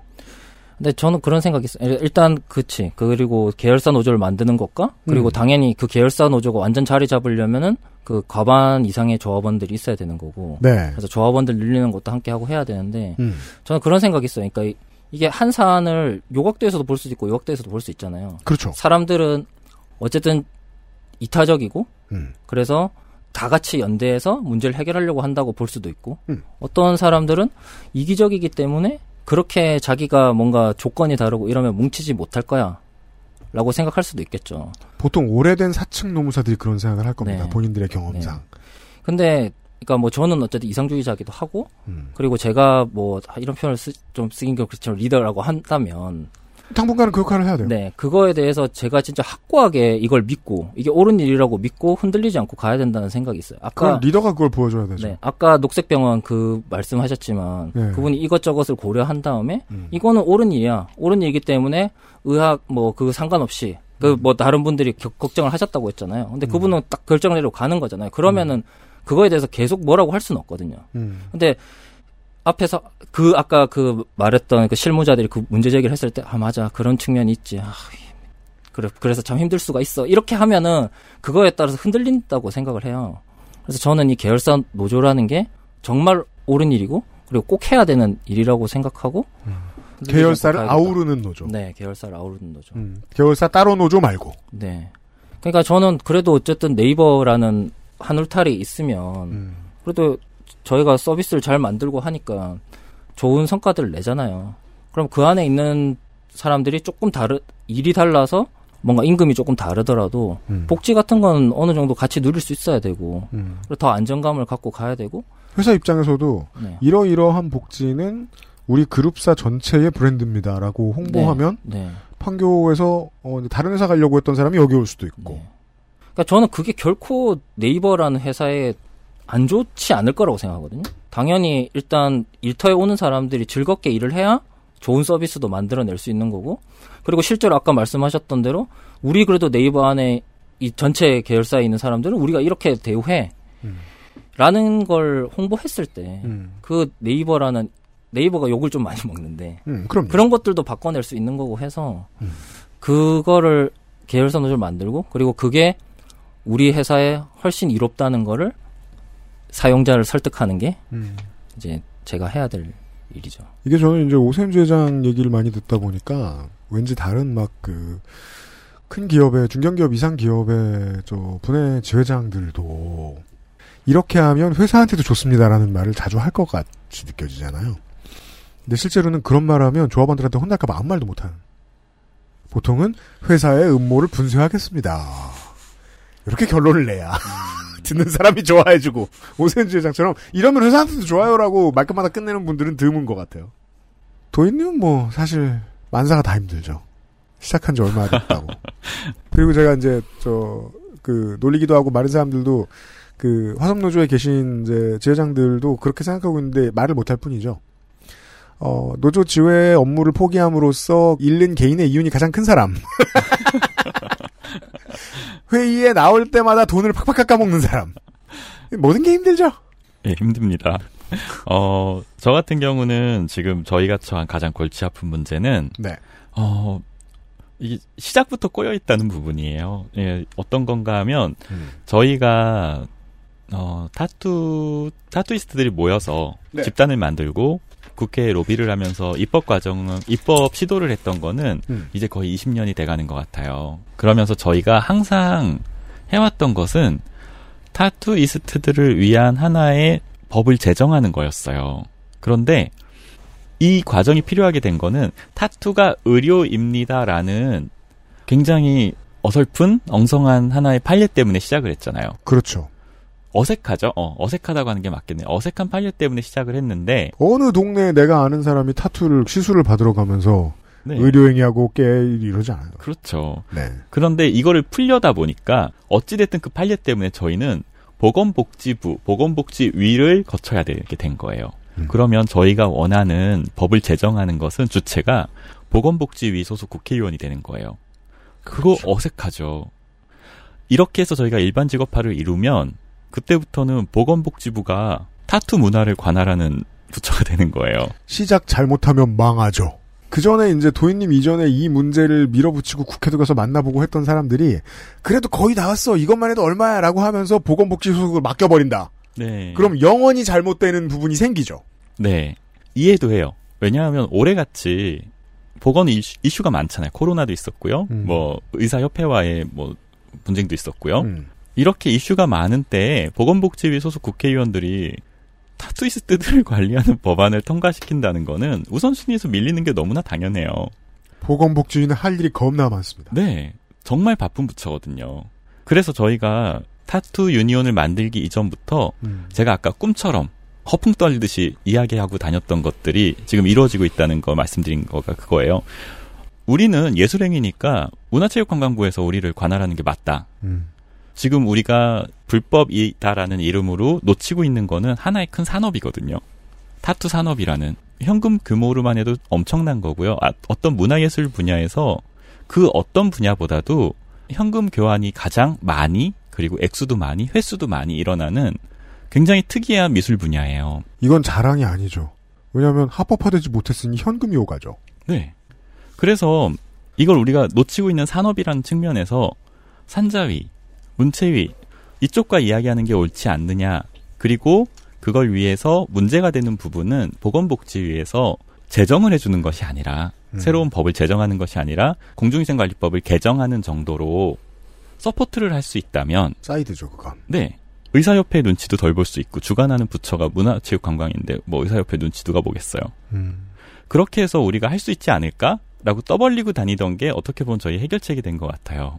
그 떠벌리던 것들이 그 떠벌린 걸 들어준 사람들 그리고 그 듣고 연대해 준 사람들이 그 이야기를 들으면서 다리를 계속 마련해 줬어요. 음.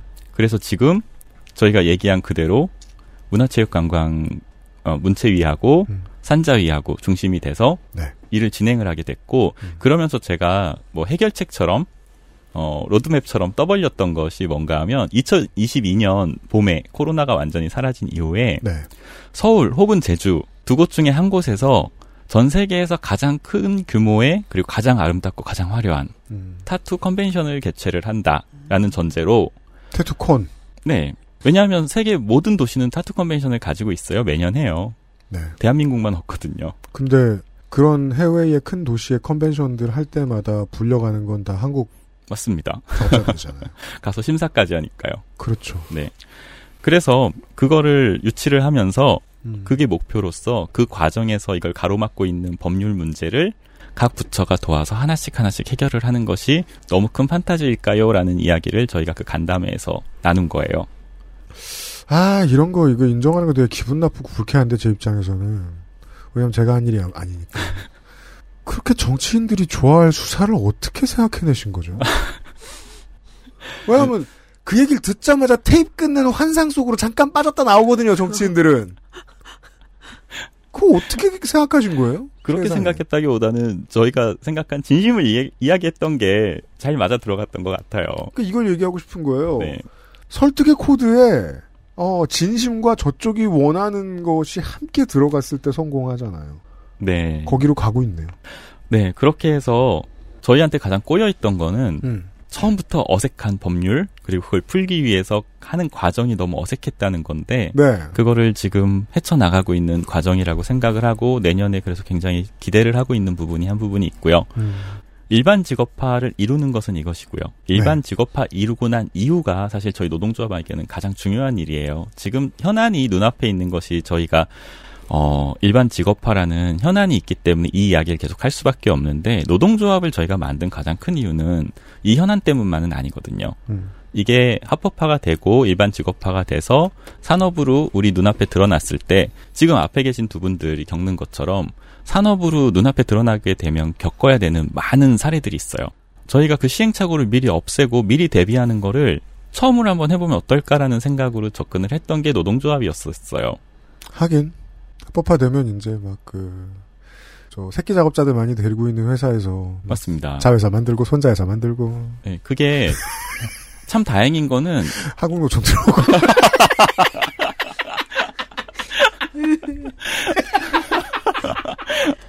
어 아니 외국 사례를 보면 잘하고 있는 한국노총 지회도 있어요. 아, 그건 나중에 물론- 제가 아, 소개해 드릴게요. 당연하죠, 당연하죠. SPC 네. 말고 제가 아는 데 있어요. 소개해 드릴 아, 거예요, 음, 제가. 음. 여튼 네. 네 어, 외국 사례를 보면 뭐가 문제인지가 이미 너무 다 보이는 거예요. 음, 합법화 작업- 된 나라, 네. 일반 직업화 된 나라. 모든 나라가 동일한데 지금 저도 작업실 오너잖아요. 음. 작업실 오너 혹은 작업실의 권한이 너무 비대해져서 노동 탄압하기 좋고 횡포 부리기 좋다. 너무 비대해져서 작업자들이 작업을 하는데 행복하지 않아요. 돈을 벌기 시작하는데 행복하지 않고요. 그 안에서 불공정 거래들이 일어나고요. 계약들이 일어나고 그래서 사실 합법화 이야기보다 제가 더 하고 싶은 거는 그 이후예요. 그때 우리가 혹시라도 아, 예, 예. 일반 직업화 이루고 나면 조합원들 우리 할 일 끝난 줄 알고 해산할까봐 걱정이에요. 근데 저희가 필요한 건 그게 아니거든요. 조합이 필요한 이유는 아까 잠깐 말했던 무리의 돌봄, 건강검진부터 시작해서 음. 법률 보호, 그리고 저희의 소양 교육도, 그리고 성폭력 예방 교육 같은 것들, 그리고 위생 관리 교육, 또 하나가 불공정 거래에 대비해서 저희가 지금 표준 계약서를 미리 만들고 있어요. 음. 미리 만들고 지금 제가 하고 있는 일들은 각 작업실의 오너들 찾아다니면서 이야기 나눠요. 표준 계약서가 왜 중요한지, 합법화가 되고 나면 우리가 이거를 인정해줘야 될 필요가 무엇인지. 그런데 참 다행인 거는 제가 알고 있는 오너 친구들이 착해서 그런 건지, 아, 네, 뭐, 그, 런 것도 있죠. 네, 아니면은 그림 그리던 멍청이들이라 때묻지 않아서 그런 건지 굉장히 반반이죠. 예, 이해하고 인정하고요. 예. 제가 이야기하는 건 그거예요. 내가 100만 원 벌다가 200만 원 벌어서 행복한 것보다 내 옆에 내가 사랑하는 누군가가 100만 원을 똑같이 벌었을 때 훨씬 더 행복하더라. 되게 이상적인 이야기를 하는데 이 일을 거의 다들 겪어본 거예요. 오랫동안 작업을 하면서 자기가 키운 제자가 자기처럼 유명해지는 거. 이런 걸 겪으면서 아, 그, 희열을 느껴봤군요. 네.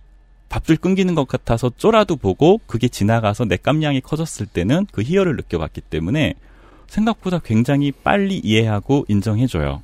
시장은 자꾸 저쪽이 살면 내가 죽게 돼 있어를 가르치는 레드오션의 문법에 너무 익숙하기 때문에 네. 그런 경험 해보는 사람들 많지 않거든요. 네. 참 다행이라고 생각하고 저희가 타투 유니온으로 하고 싶은 거 아까 얘기했듯이 제가 유니온 만들기 전에 허풍 떨고 다녔던 것처럼 지금 떠는 허풍은 그거예요. 문화예술 노동자들이 저희처럼 연대를 하고 협력을 해서 무언가를 한다는 건 굉장히 어려워요. 음. 저희가 이게 가능했던 이유는 아이러니하게도 저희가 타투가 불법이다라는 이상한 판례가 있어서 네. 공통의 의제가 있어서 모일 수 있었던 거잖아요. 음. 이 기회를 잘 살려보고 싶은 거예요. 그래서 이번에도 저희가 타투이스트, 타투 유니온이 1년 동안 뭐 했는지 앞으로 뭐 할 건지를 영상으로 찍어서 영어 번역까지 해서 유튜브에 업로드할 생각이에요. 음. 조합원들 보게 하는 건데 또 하나는 외국의 타투이스트들이 보게 하고 싶어요. 그래서 문화예술 노동자들이 연대를 해가지고 무슨 짓을 할 수 있는지를 보여주고 아, 네. 어, interstate일 수 있군요. 네, 우리뿐만이 아니라 전 세계 어떤 문화예술 노동자들도 연대하는 거는 힘들어하거든요. 지금 당장은 이제 세계에서 가장 노동권을 보장받지 못하는 사람들의 집단일 수 있는데 우리나라의 타투이스트 유니온이 네. 나중에는 어떤 점에서 선도할 수도 있겠고. 네, 그래서 문화예술 노동 연대의 표준이 우리가 될 수 있지 않을까라는 생각을 하는 거예요. 이거를 떠벌리고 다니고 그러면은 또 주위에 있는 저희 연대된 단체들이 그걸 이룰 수 있는 또 지혜를 빌려주실 거고 음. 네, 그렇게 해서 해결을 하나씩 해나가고 있습니다. 좀 미친 소리 하는 것 같지 않나요? 근데 다, 뭐 하나하나 다 지금 일어나고 계신 것 같은데요? 그러니까요. 지금 한 다섯 개 얘기했는데 한 개 하고 있어요 지금. XSFM입니다.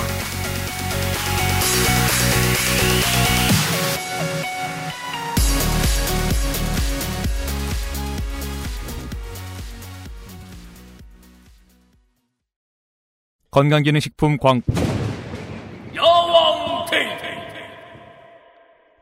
좀 빨리 나오신 야왕 나이트!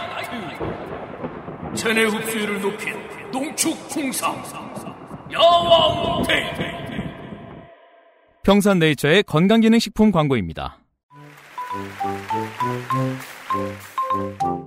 머리, 어깨, 무릎. 안 괜찮으시죠? 관절 건강에 도움을 줄 수도 있는 무르핀이라면 그 노래와 춤 끝까지 할 수 있게 도움을 드릴 수 있어요. 관절 건강엔 무르핀이니까요.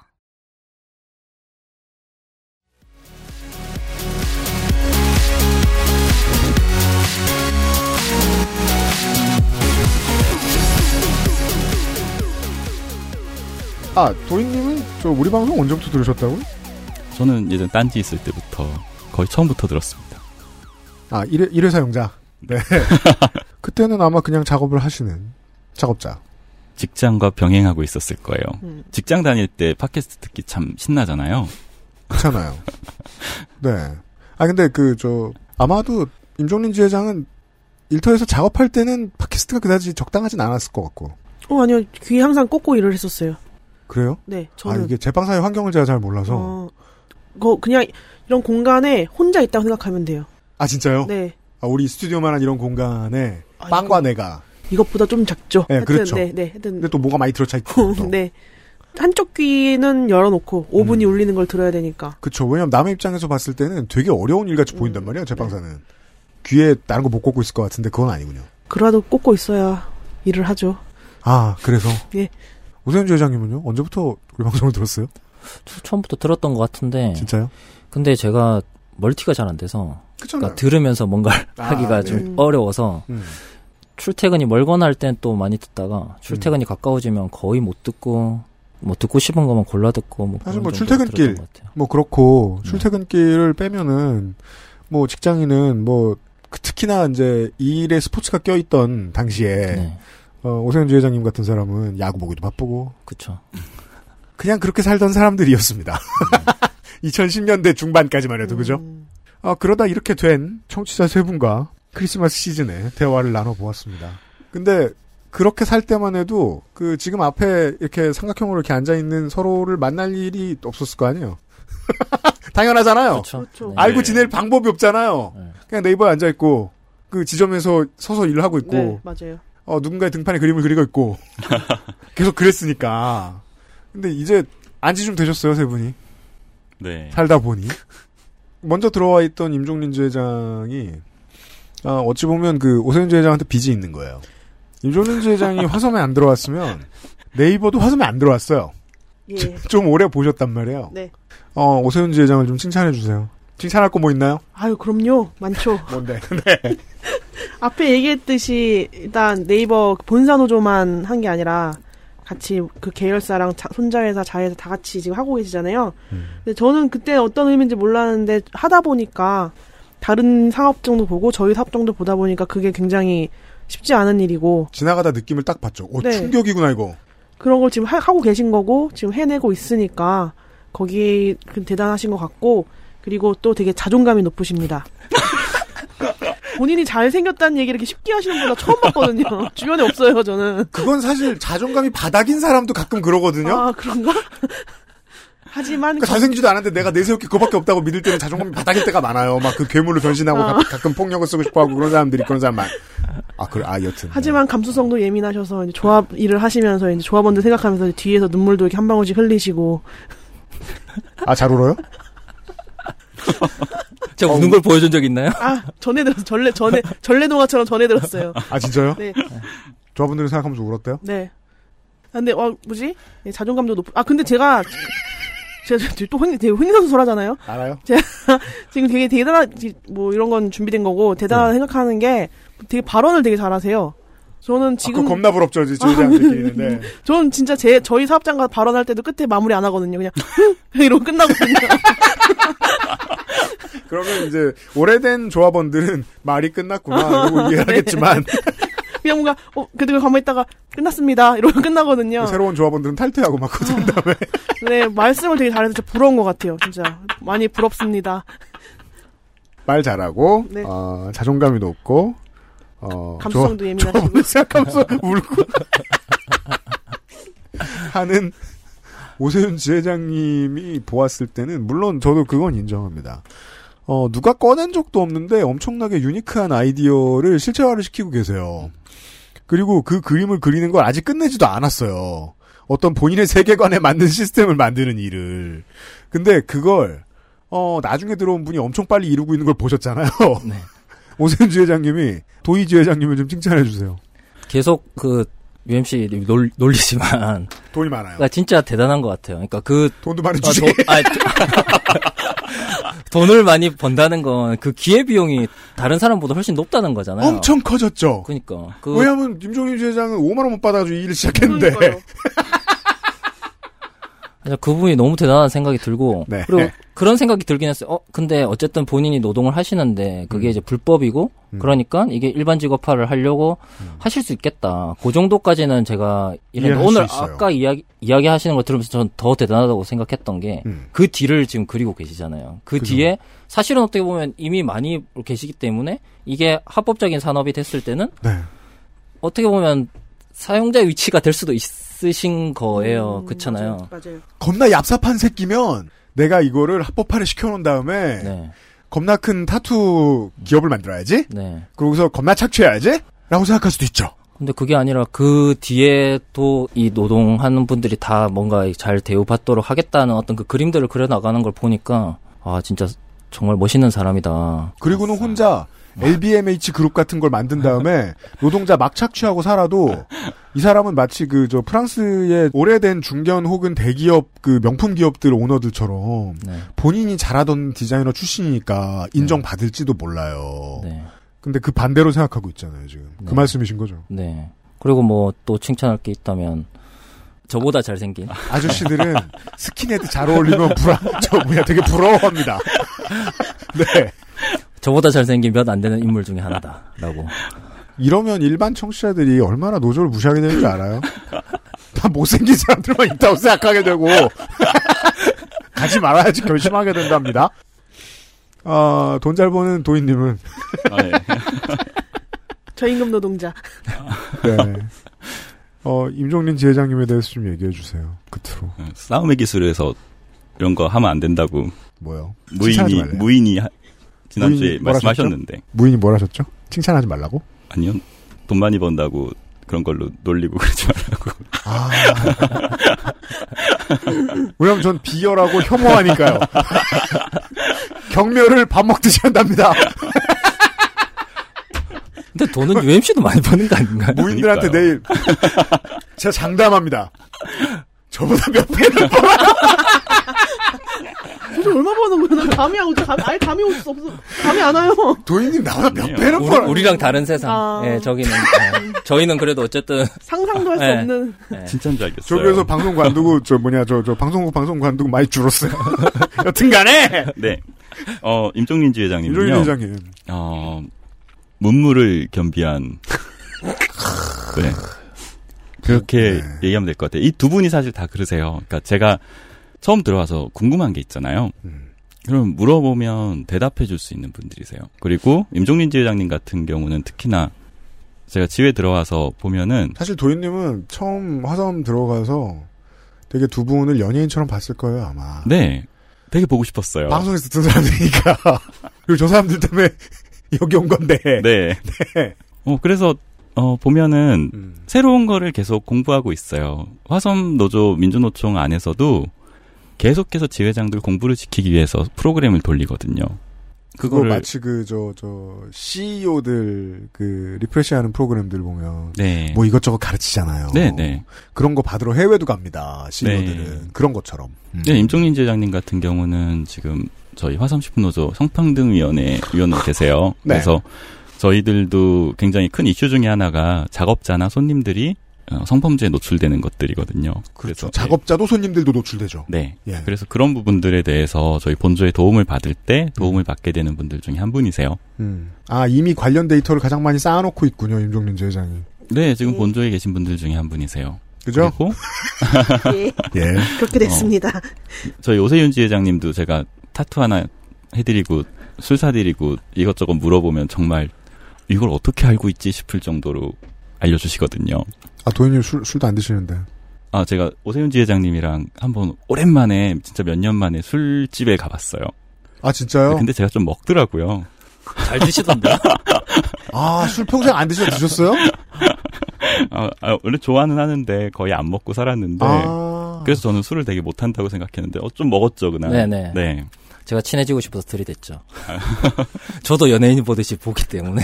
어, 그거 좀 독특한 능력이에요. 오세훈 지회장이랑 술 먹으면 술 되게 많이 먹게 돼요. 어, 네. 그 묘하더라고요. 무슨 뭐지 화초인가? 화초 한참 키울 때는 보면서 술 먹잖아요. 그런 생각이 드는 분이죠. 그건 네. 저도 아- 알아요. 어, 그리고 마지막으로 무에 대해서 얘기해야 되는데. 아, 네, 그니까요. 네. 이게 사실 여러 사례가 있는데 제가 겪은 것만 얘기하는 게 좋을 것 같아서 음. 같이 광화문에 피켓팅을 갔어요. 네. 네, 광화문에 피켓팅을 가서 시위하러. 네. 있는데 거기는 항상 보수 유튜버들이 있어요. 그렇죠. 네, 그분이 오셔서 시비를 거시는 거예요. 정말 아까 말씀드렸잖아요. 그 평균 이하의 지능과 평균 이하의 윤리의식을 가진 사람들은 상대하기가 힘들거든요. 네.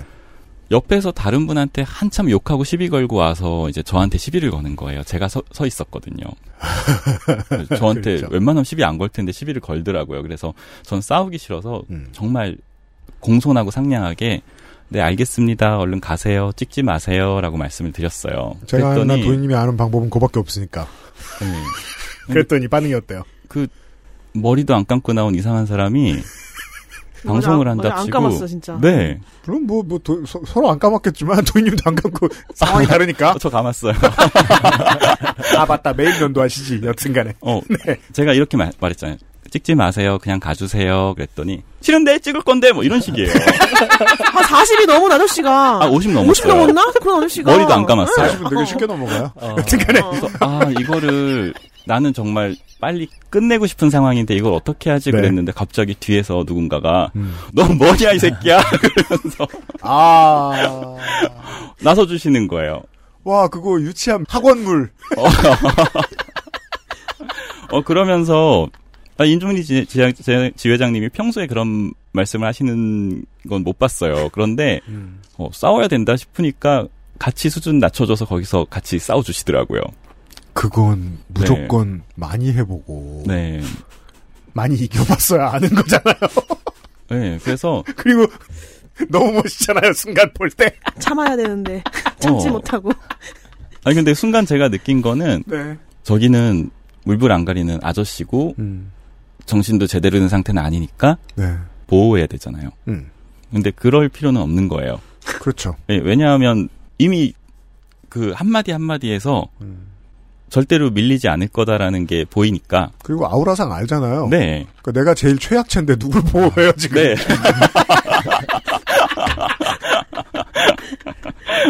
어, 근데 그날 사실 그냥 웃으면서 얘기하고 넘어갔지만 네. 어, 되게 고마웠어요. 예. 그리고 못 싸우는 사람 입장에서는요, 그거 가르쳐 준다고 배워지지도 않아요.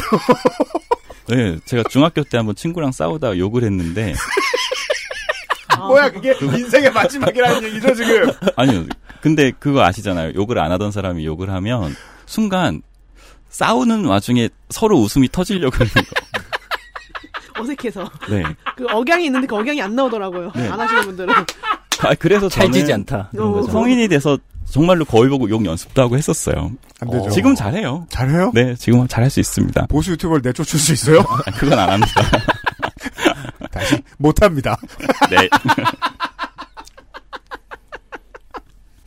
어, 저는 저, 저 뭐냐, 300회 공개방송 할 때, 임정린 지회장이 해주셨던 얘기가 너무 많이 기억이 남아요. 바닥까지 자주 내려갔다 오고, 인류애가 바닥난다. 근데도, 누구는 시민단체에서 활동도 오랫동안 하고, 누가 고마워하는지 모르겠지만 하고, 정치도 하고, 노동운동도 하거든요? 제가 오늘 듣고 싶은 건 그거였고 한 서너 시간 떠들었는데 그동안 계속 들었어요. 이 일은 세상한테도 좋은데 본인한테도 꽤 좋습니다. 이거 아니면 경험 못했을 것들이 너무 많고 내가 꿈꾸던 걸 사람들한테 어, 경험하게 해줄 수도 없었습니다. 그 점에서 그 여기 앉아 있는 세 분이 감히 행운이라고 말씀 못 드리겠습니다. 왜냐하면 어, 여러분들 들으신 대로 각 개인이 워낙에 다 능력이 있어서 이런 결과들을 만들어 오신 거라서 네 그냥 보고 있으면 어, 부럽고 남 일이니까 행복한 점만 자꾸 보입니다. 괜찮아요. 대신 뭐 불행한 일이 생기면 저한테 연락하시면 최대한 도와드리죠. 뭐 감사합니다. 아, 가끔 연락을 좀 주세요. 네, 연락 안 하더라. 죄송해서 아 죄송하다기보다는 뭐가요? 뭔가 뭔가 연예인들 찾아가면 안 될 것 같고 그런 거 있잖아요. 내가 연예인이 아닌 지가 좀 얼마나 오래된 줄 알아요? 우리들의 연예인. 9년인가? 저 아직도 유튜브에서 영상 보는데요. 아, 최대한 제가 연락을 드리는 걸로 하고 그러면 어려워하시니까 오늘 시간을 마무리 짓겠습니다. 저희들이 지금 그 물론 뭐 우리는 일이라 좀 더 모여도 되는데 개인적인 이유로는 5인 이상 만날 수 없는 상황 이 시작된 시점에 녹음을 하고 있습니다. 이게 풀리면 돼요 또. 네. 예. 네. 좋게 된 지회장 여러분들이었습니다. 다음에 또 뵙겠습니다. 안녕히 가세요. 감사합니다. 고생하셨습니다.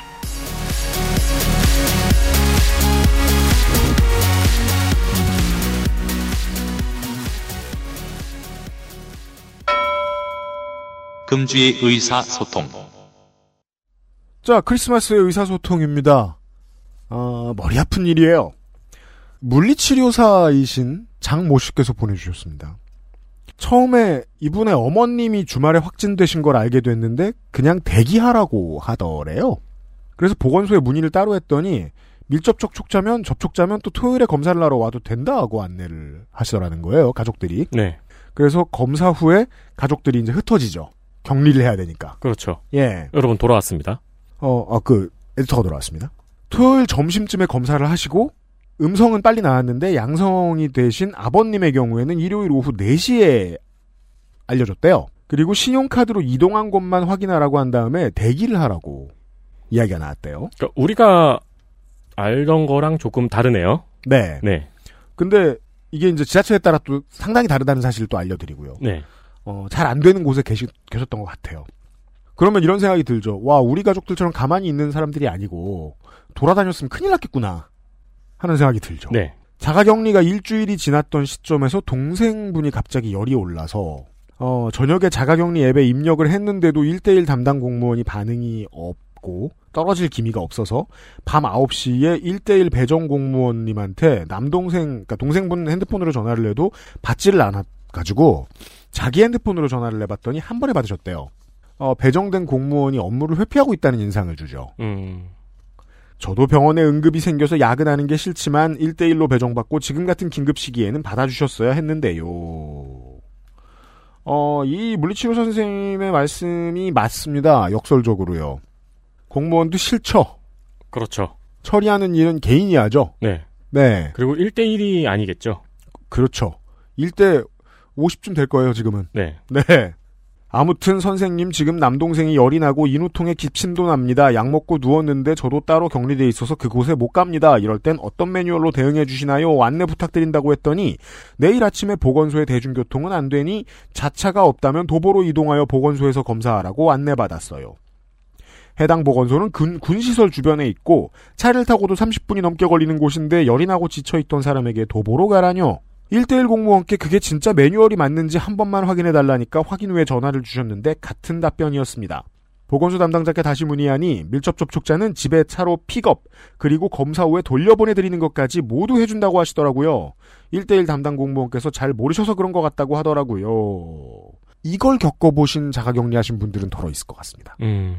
아니 근데 이 공무원도 참 자기가 사실 그 대답밖에 못해가지고 그 대답을 했을진데 음. 말이 안 되는 건 본인도 알고 있을 거 아니에요. 그렇죠. 담당 공무원이 뭐 나쁘게 말하면 성의가 부족해서 혹은 매뉴얼 숙지가 덜 돼서 생긴 문제들. 네. 근데 그렇게 의료 쪽에 질병 대응 체계에 관계없는 분들을 차출해서 대응하는 거라면 교육은 못해도 매뉴얼이라도 공지사항으로 전달했어야 하는 거 아닌가 싶네요. 이분의 말씀을 통해 여러 가지 추측할 수 있습니다. 공무원이 충분한 매뉴얼을 받았는데 숙지를 잘 못했다. 혹은 해당 지자체가 관청에서부터 중앙에서부터 받은 매뉴얼을 전파하는 일을 제대로 하지 못했다. 그건 이제 전파하는 공무원의 문제죠. 네. 이런 일들은 얼마든지 생길 수 있죠. 일터 근처 서울에서 격리하는 저를 담당하시는 공무원도 부동산 담당 공무원이시거든요. 덕분에 또 하나 알 수 있게 됐습니다. 아무 상관없는 분들이 끌려 들어와서 대응을 하고 계시죠. 지금 그런 상황, 그러니까 TF 팀이 구성이 돼서 근데 이 TF팀은. 어마어마한 범위를 자랑하겠죠. 네. 전혀 상관없는 업무를 하시던 분들. 이렇게 코로나로 난리가 난 상태에서 자가격리 앱으로 격리 장소에서 이동하는 것만 막으려고 공무원을 붙여주신 건지 도통 아는 게 없으시더라고요. 하루에 두 번 열이 나는 걸 체크도 하고 특이사항에 적었는데도 왜 대응이 없으시고 전화도 안 받고 매뉴얼도 없으신지 문의할 곳은 그분들밖에 없는데 불안하게만 하시는지 답답함에 이런 글을 올렸습니다. 라고 말씀해 주셨습니다. 그래서 이제 저희들이 방송을 녹음하고 있는 이번 주 초에 핵심 뉴스는 윤석열 총장의 징계와 관련된 것도 있습니다만 더 큰 뉴스는 백신을 언제 확보하려고 했느냐, 백신을 얼마나 확보했느냐 이런 뉴스들이죠. 그 뉴스의 잘못된 지점들은 지금 말씀드리고 싶은 건 아니고 실제로는 중요한 건 관청이 얼마나 무엇을 얼마나 많은 사람들과 얼마나 많은 돈을 가지고 사전부터 준비를 했느냐의 문제인데요. 그것과 관련해서 어, 비어 있는 두 군데가 보입니다. 우선은 진보지가 많이 이야기를 했던 의료진들에 대한 경제적 그리고 휴식과 관련된 보상이 얼마나 충실하게 이루어지고 있는가는 국가가 돈을 많이 써야 되는 문제잖아요. 그렇죠. 그러면 언론이 혹은 정당이 야당이 국가가 돈을 더 써라라고 얘기해야 되거든요. 여당에서도 그것을 하려고 이야기를 하면 어, 뭔가 내부에서 기재부 눈치를 보는 그림이 있는 것 같고요. 또한 공무원들에 대해서도 마찬가지입니다. 보상이 충분히 주어지고 있는지부터 생각을 좀 해봐야 될 것 같습니다. 사연 보내주신 분의 말씀만 듣고 있으면 공무원을 혼내야 될 것 같잖아요? 근데 그게 답이 아니라는 건 우리 모두 알고 있잖아요. 그렇죠. 막상 공무원을 찾아가면은 탈진 직전의 모습일 수 있으니까요. 그니까요. 피골이 네. 상접했을 가능성이 높습니다. 그렇죠. 지금 의 지자체에서 이 의료진과 공무원들의 피로도를 지금 해결을 못하고 있죠. 그 문제가 너무 많이 보입니다. 지금 이분의 말씀을 그렇죠. 들어보면. 1년이 갈지 몰랐던 비대위 체계였으니까. 네. 본인 소개하시기로는 그 평상시에 자기 업무 말고 시에서 선별해서 관리하는 여성 노숙인들께 물리치료를 해드리는 일도 하고 계신다고 하더라고요. 음. 물리치료 선생님들의 특기가 있죠. 사람이 뭘 원하는지를 오라 몸을 통해 한꺼번에 알아내는 특, 자, 장점이 있죠. 능력이 있죠. 많이 받아보신 분이죠? 저도 그렇습니다만. 그, 이 사연 보내주신 분이 그 능력이 있기 때문에 더더욱이 네. 그 능력이 없는 공무원을 만났을 때 몇 배로 답답하실 거예요. 그렇죠. 고생 많이 하셨습니다. 가족분들과 예, 본인의 건강을 기원하고요. 후기를 보내주시는 분들은 커피비노 더치커피나 혹은 29데이지에서 샤무드 파우치를 보내드리고 있습니다. 보내드리고 있습니다. 저희들은 저녁 6시에 녹음을 시작했는데 지금 밤 11시가 됐습니다. 다른 경우에는 물론 뭐 한 번씩 모시기도 하고 예를 들어 뭐 김민하다. 네. 그럼 전 짧게 짧고 자르고 싶어 난리죠. 늘 실패하고요. 어, 오늘만큼은 최대한 길게 얘기를 듣고 싶었습니다. 네. 아, 친척들의 긴 얘기를 들은 시간이었습니다. 저의 이 속내가 좀 많이 드러났는데요. 이렇게 현장에서 많은 사람들의 이야기를 듣고 그들의 입장을 전달하고 관철시키고 받아들이고 하는 일을 하는 사람들을 위한 시간입니다. 모럴 컴뱃은 그런 시간입니다. 물론 커플을 위한 시간일 수도 친구들을 위한 시간일 수도 있지만은 저의 기본적인 의도는 그렇습니다. 아, 토요일 모럴 컴뱃 시간에 만나 뵙겠고요. 음, 사실 그 원래대로면 8명이 들어와서 녹음을 할 수 있는 우리 스튜디오에 네. 4명이 들어오셨는데 어, 4명이어도 좀 꽉 차는 느낌이 들거든요. 뭐 내년이나 내후년 크리스마스 때뭐 8명이 들어와도 됩니다. 더 늘어나면 저희가 뭐 마이크를 더 사죠. 8개가 충분합니다. 되죠. 네, 되죠. 사실 넘어요. 뭐 기술적인 얘기입니다만 8개 넘어가면 오디오 인터페이스 바꾸고 뭐 돈이 더 들어가는데. 음. 뭐 하죠 뭐 뭐 뭐. 예. 아니 뭐 주 6일 방송을 하든가 그것 때문에라도. 이 일에 더 많이 도전하시라는 얘기가 아닙니다. 본인 주변의 작은 변화라도 일으키는 시도를 한번 해보시면 다른 건 모르겠어요. 본인 인생은 예전보다 좀 더 충만해집니다. 지가 아주 못되게 구는 막 디스코 엘리시움의 주인공 같은 사람이 아닌 이상. 네. 늘 와서 말씀하시는 이야기가 되게 아무것도 아닌 진짜 쉬운 사소한 일에서부터 시작해요. 영화를 보는 거 있잖아요. 네, 네. 되게 작은 일에서 시작해가지고 영화 끝날 때쯤 스케일이 엄청나게 커져 있는 거. 맞아요. 근데 그게 그 사람의 이야기가 그게 똑같대요. 예, 예고편에서 보면은 개연성이 없어 보이는데 실제 영화를 보면 납득이 되잖아요. 잘 만들었을 경우에만. 그리고 돌이켜 보면 다시 또 어떻게 그게 됐지 싶고. 맞아요. 아주 주변의 작은 일이라도 우리 다 할 수 있다는 얘기를 하고 싶어서였습니다. 네. 저 양반들도 아무것도 아니거든요. 아마 그리고 지금 방을 둘러보셔도 본인 삶에서도 사시면서 그 정도는 이루셨을 거고요. 그럼 크리스마스 시즌에 그것은 알기 싫다였습니다. 내일 이 시간에 다시 인사드리죠. 어, 윤세민 에디터하고 유승균 PD였습니다. 안녕히 계세요. 빠염. XSFM입니다. I D W K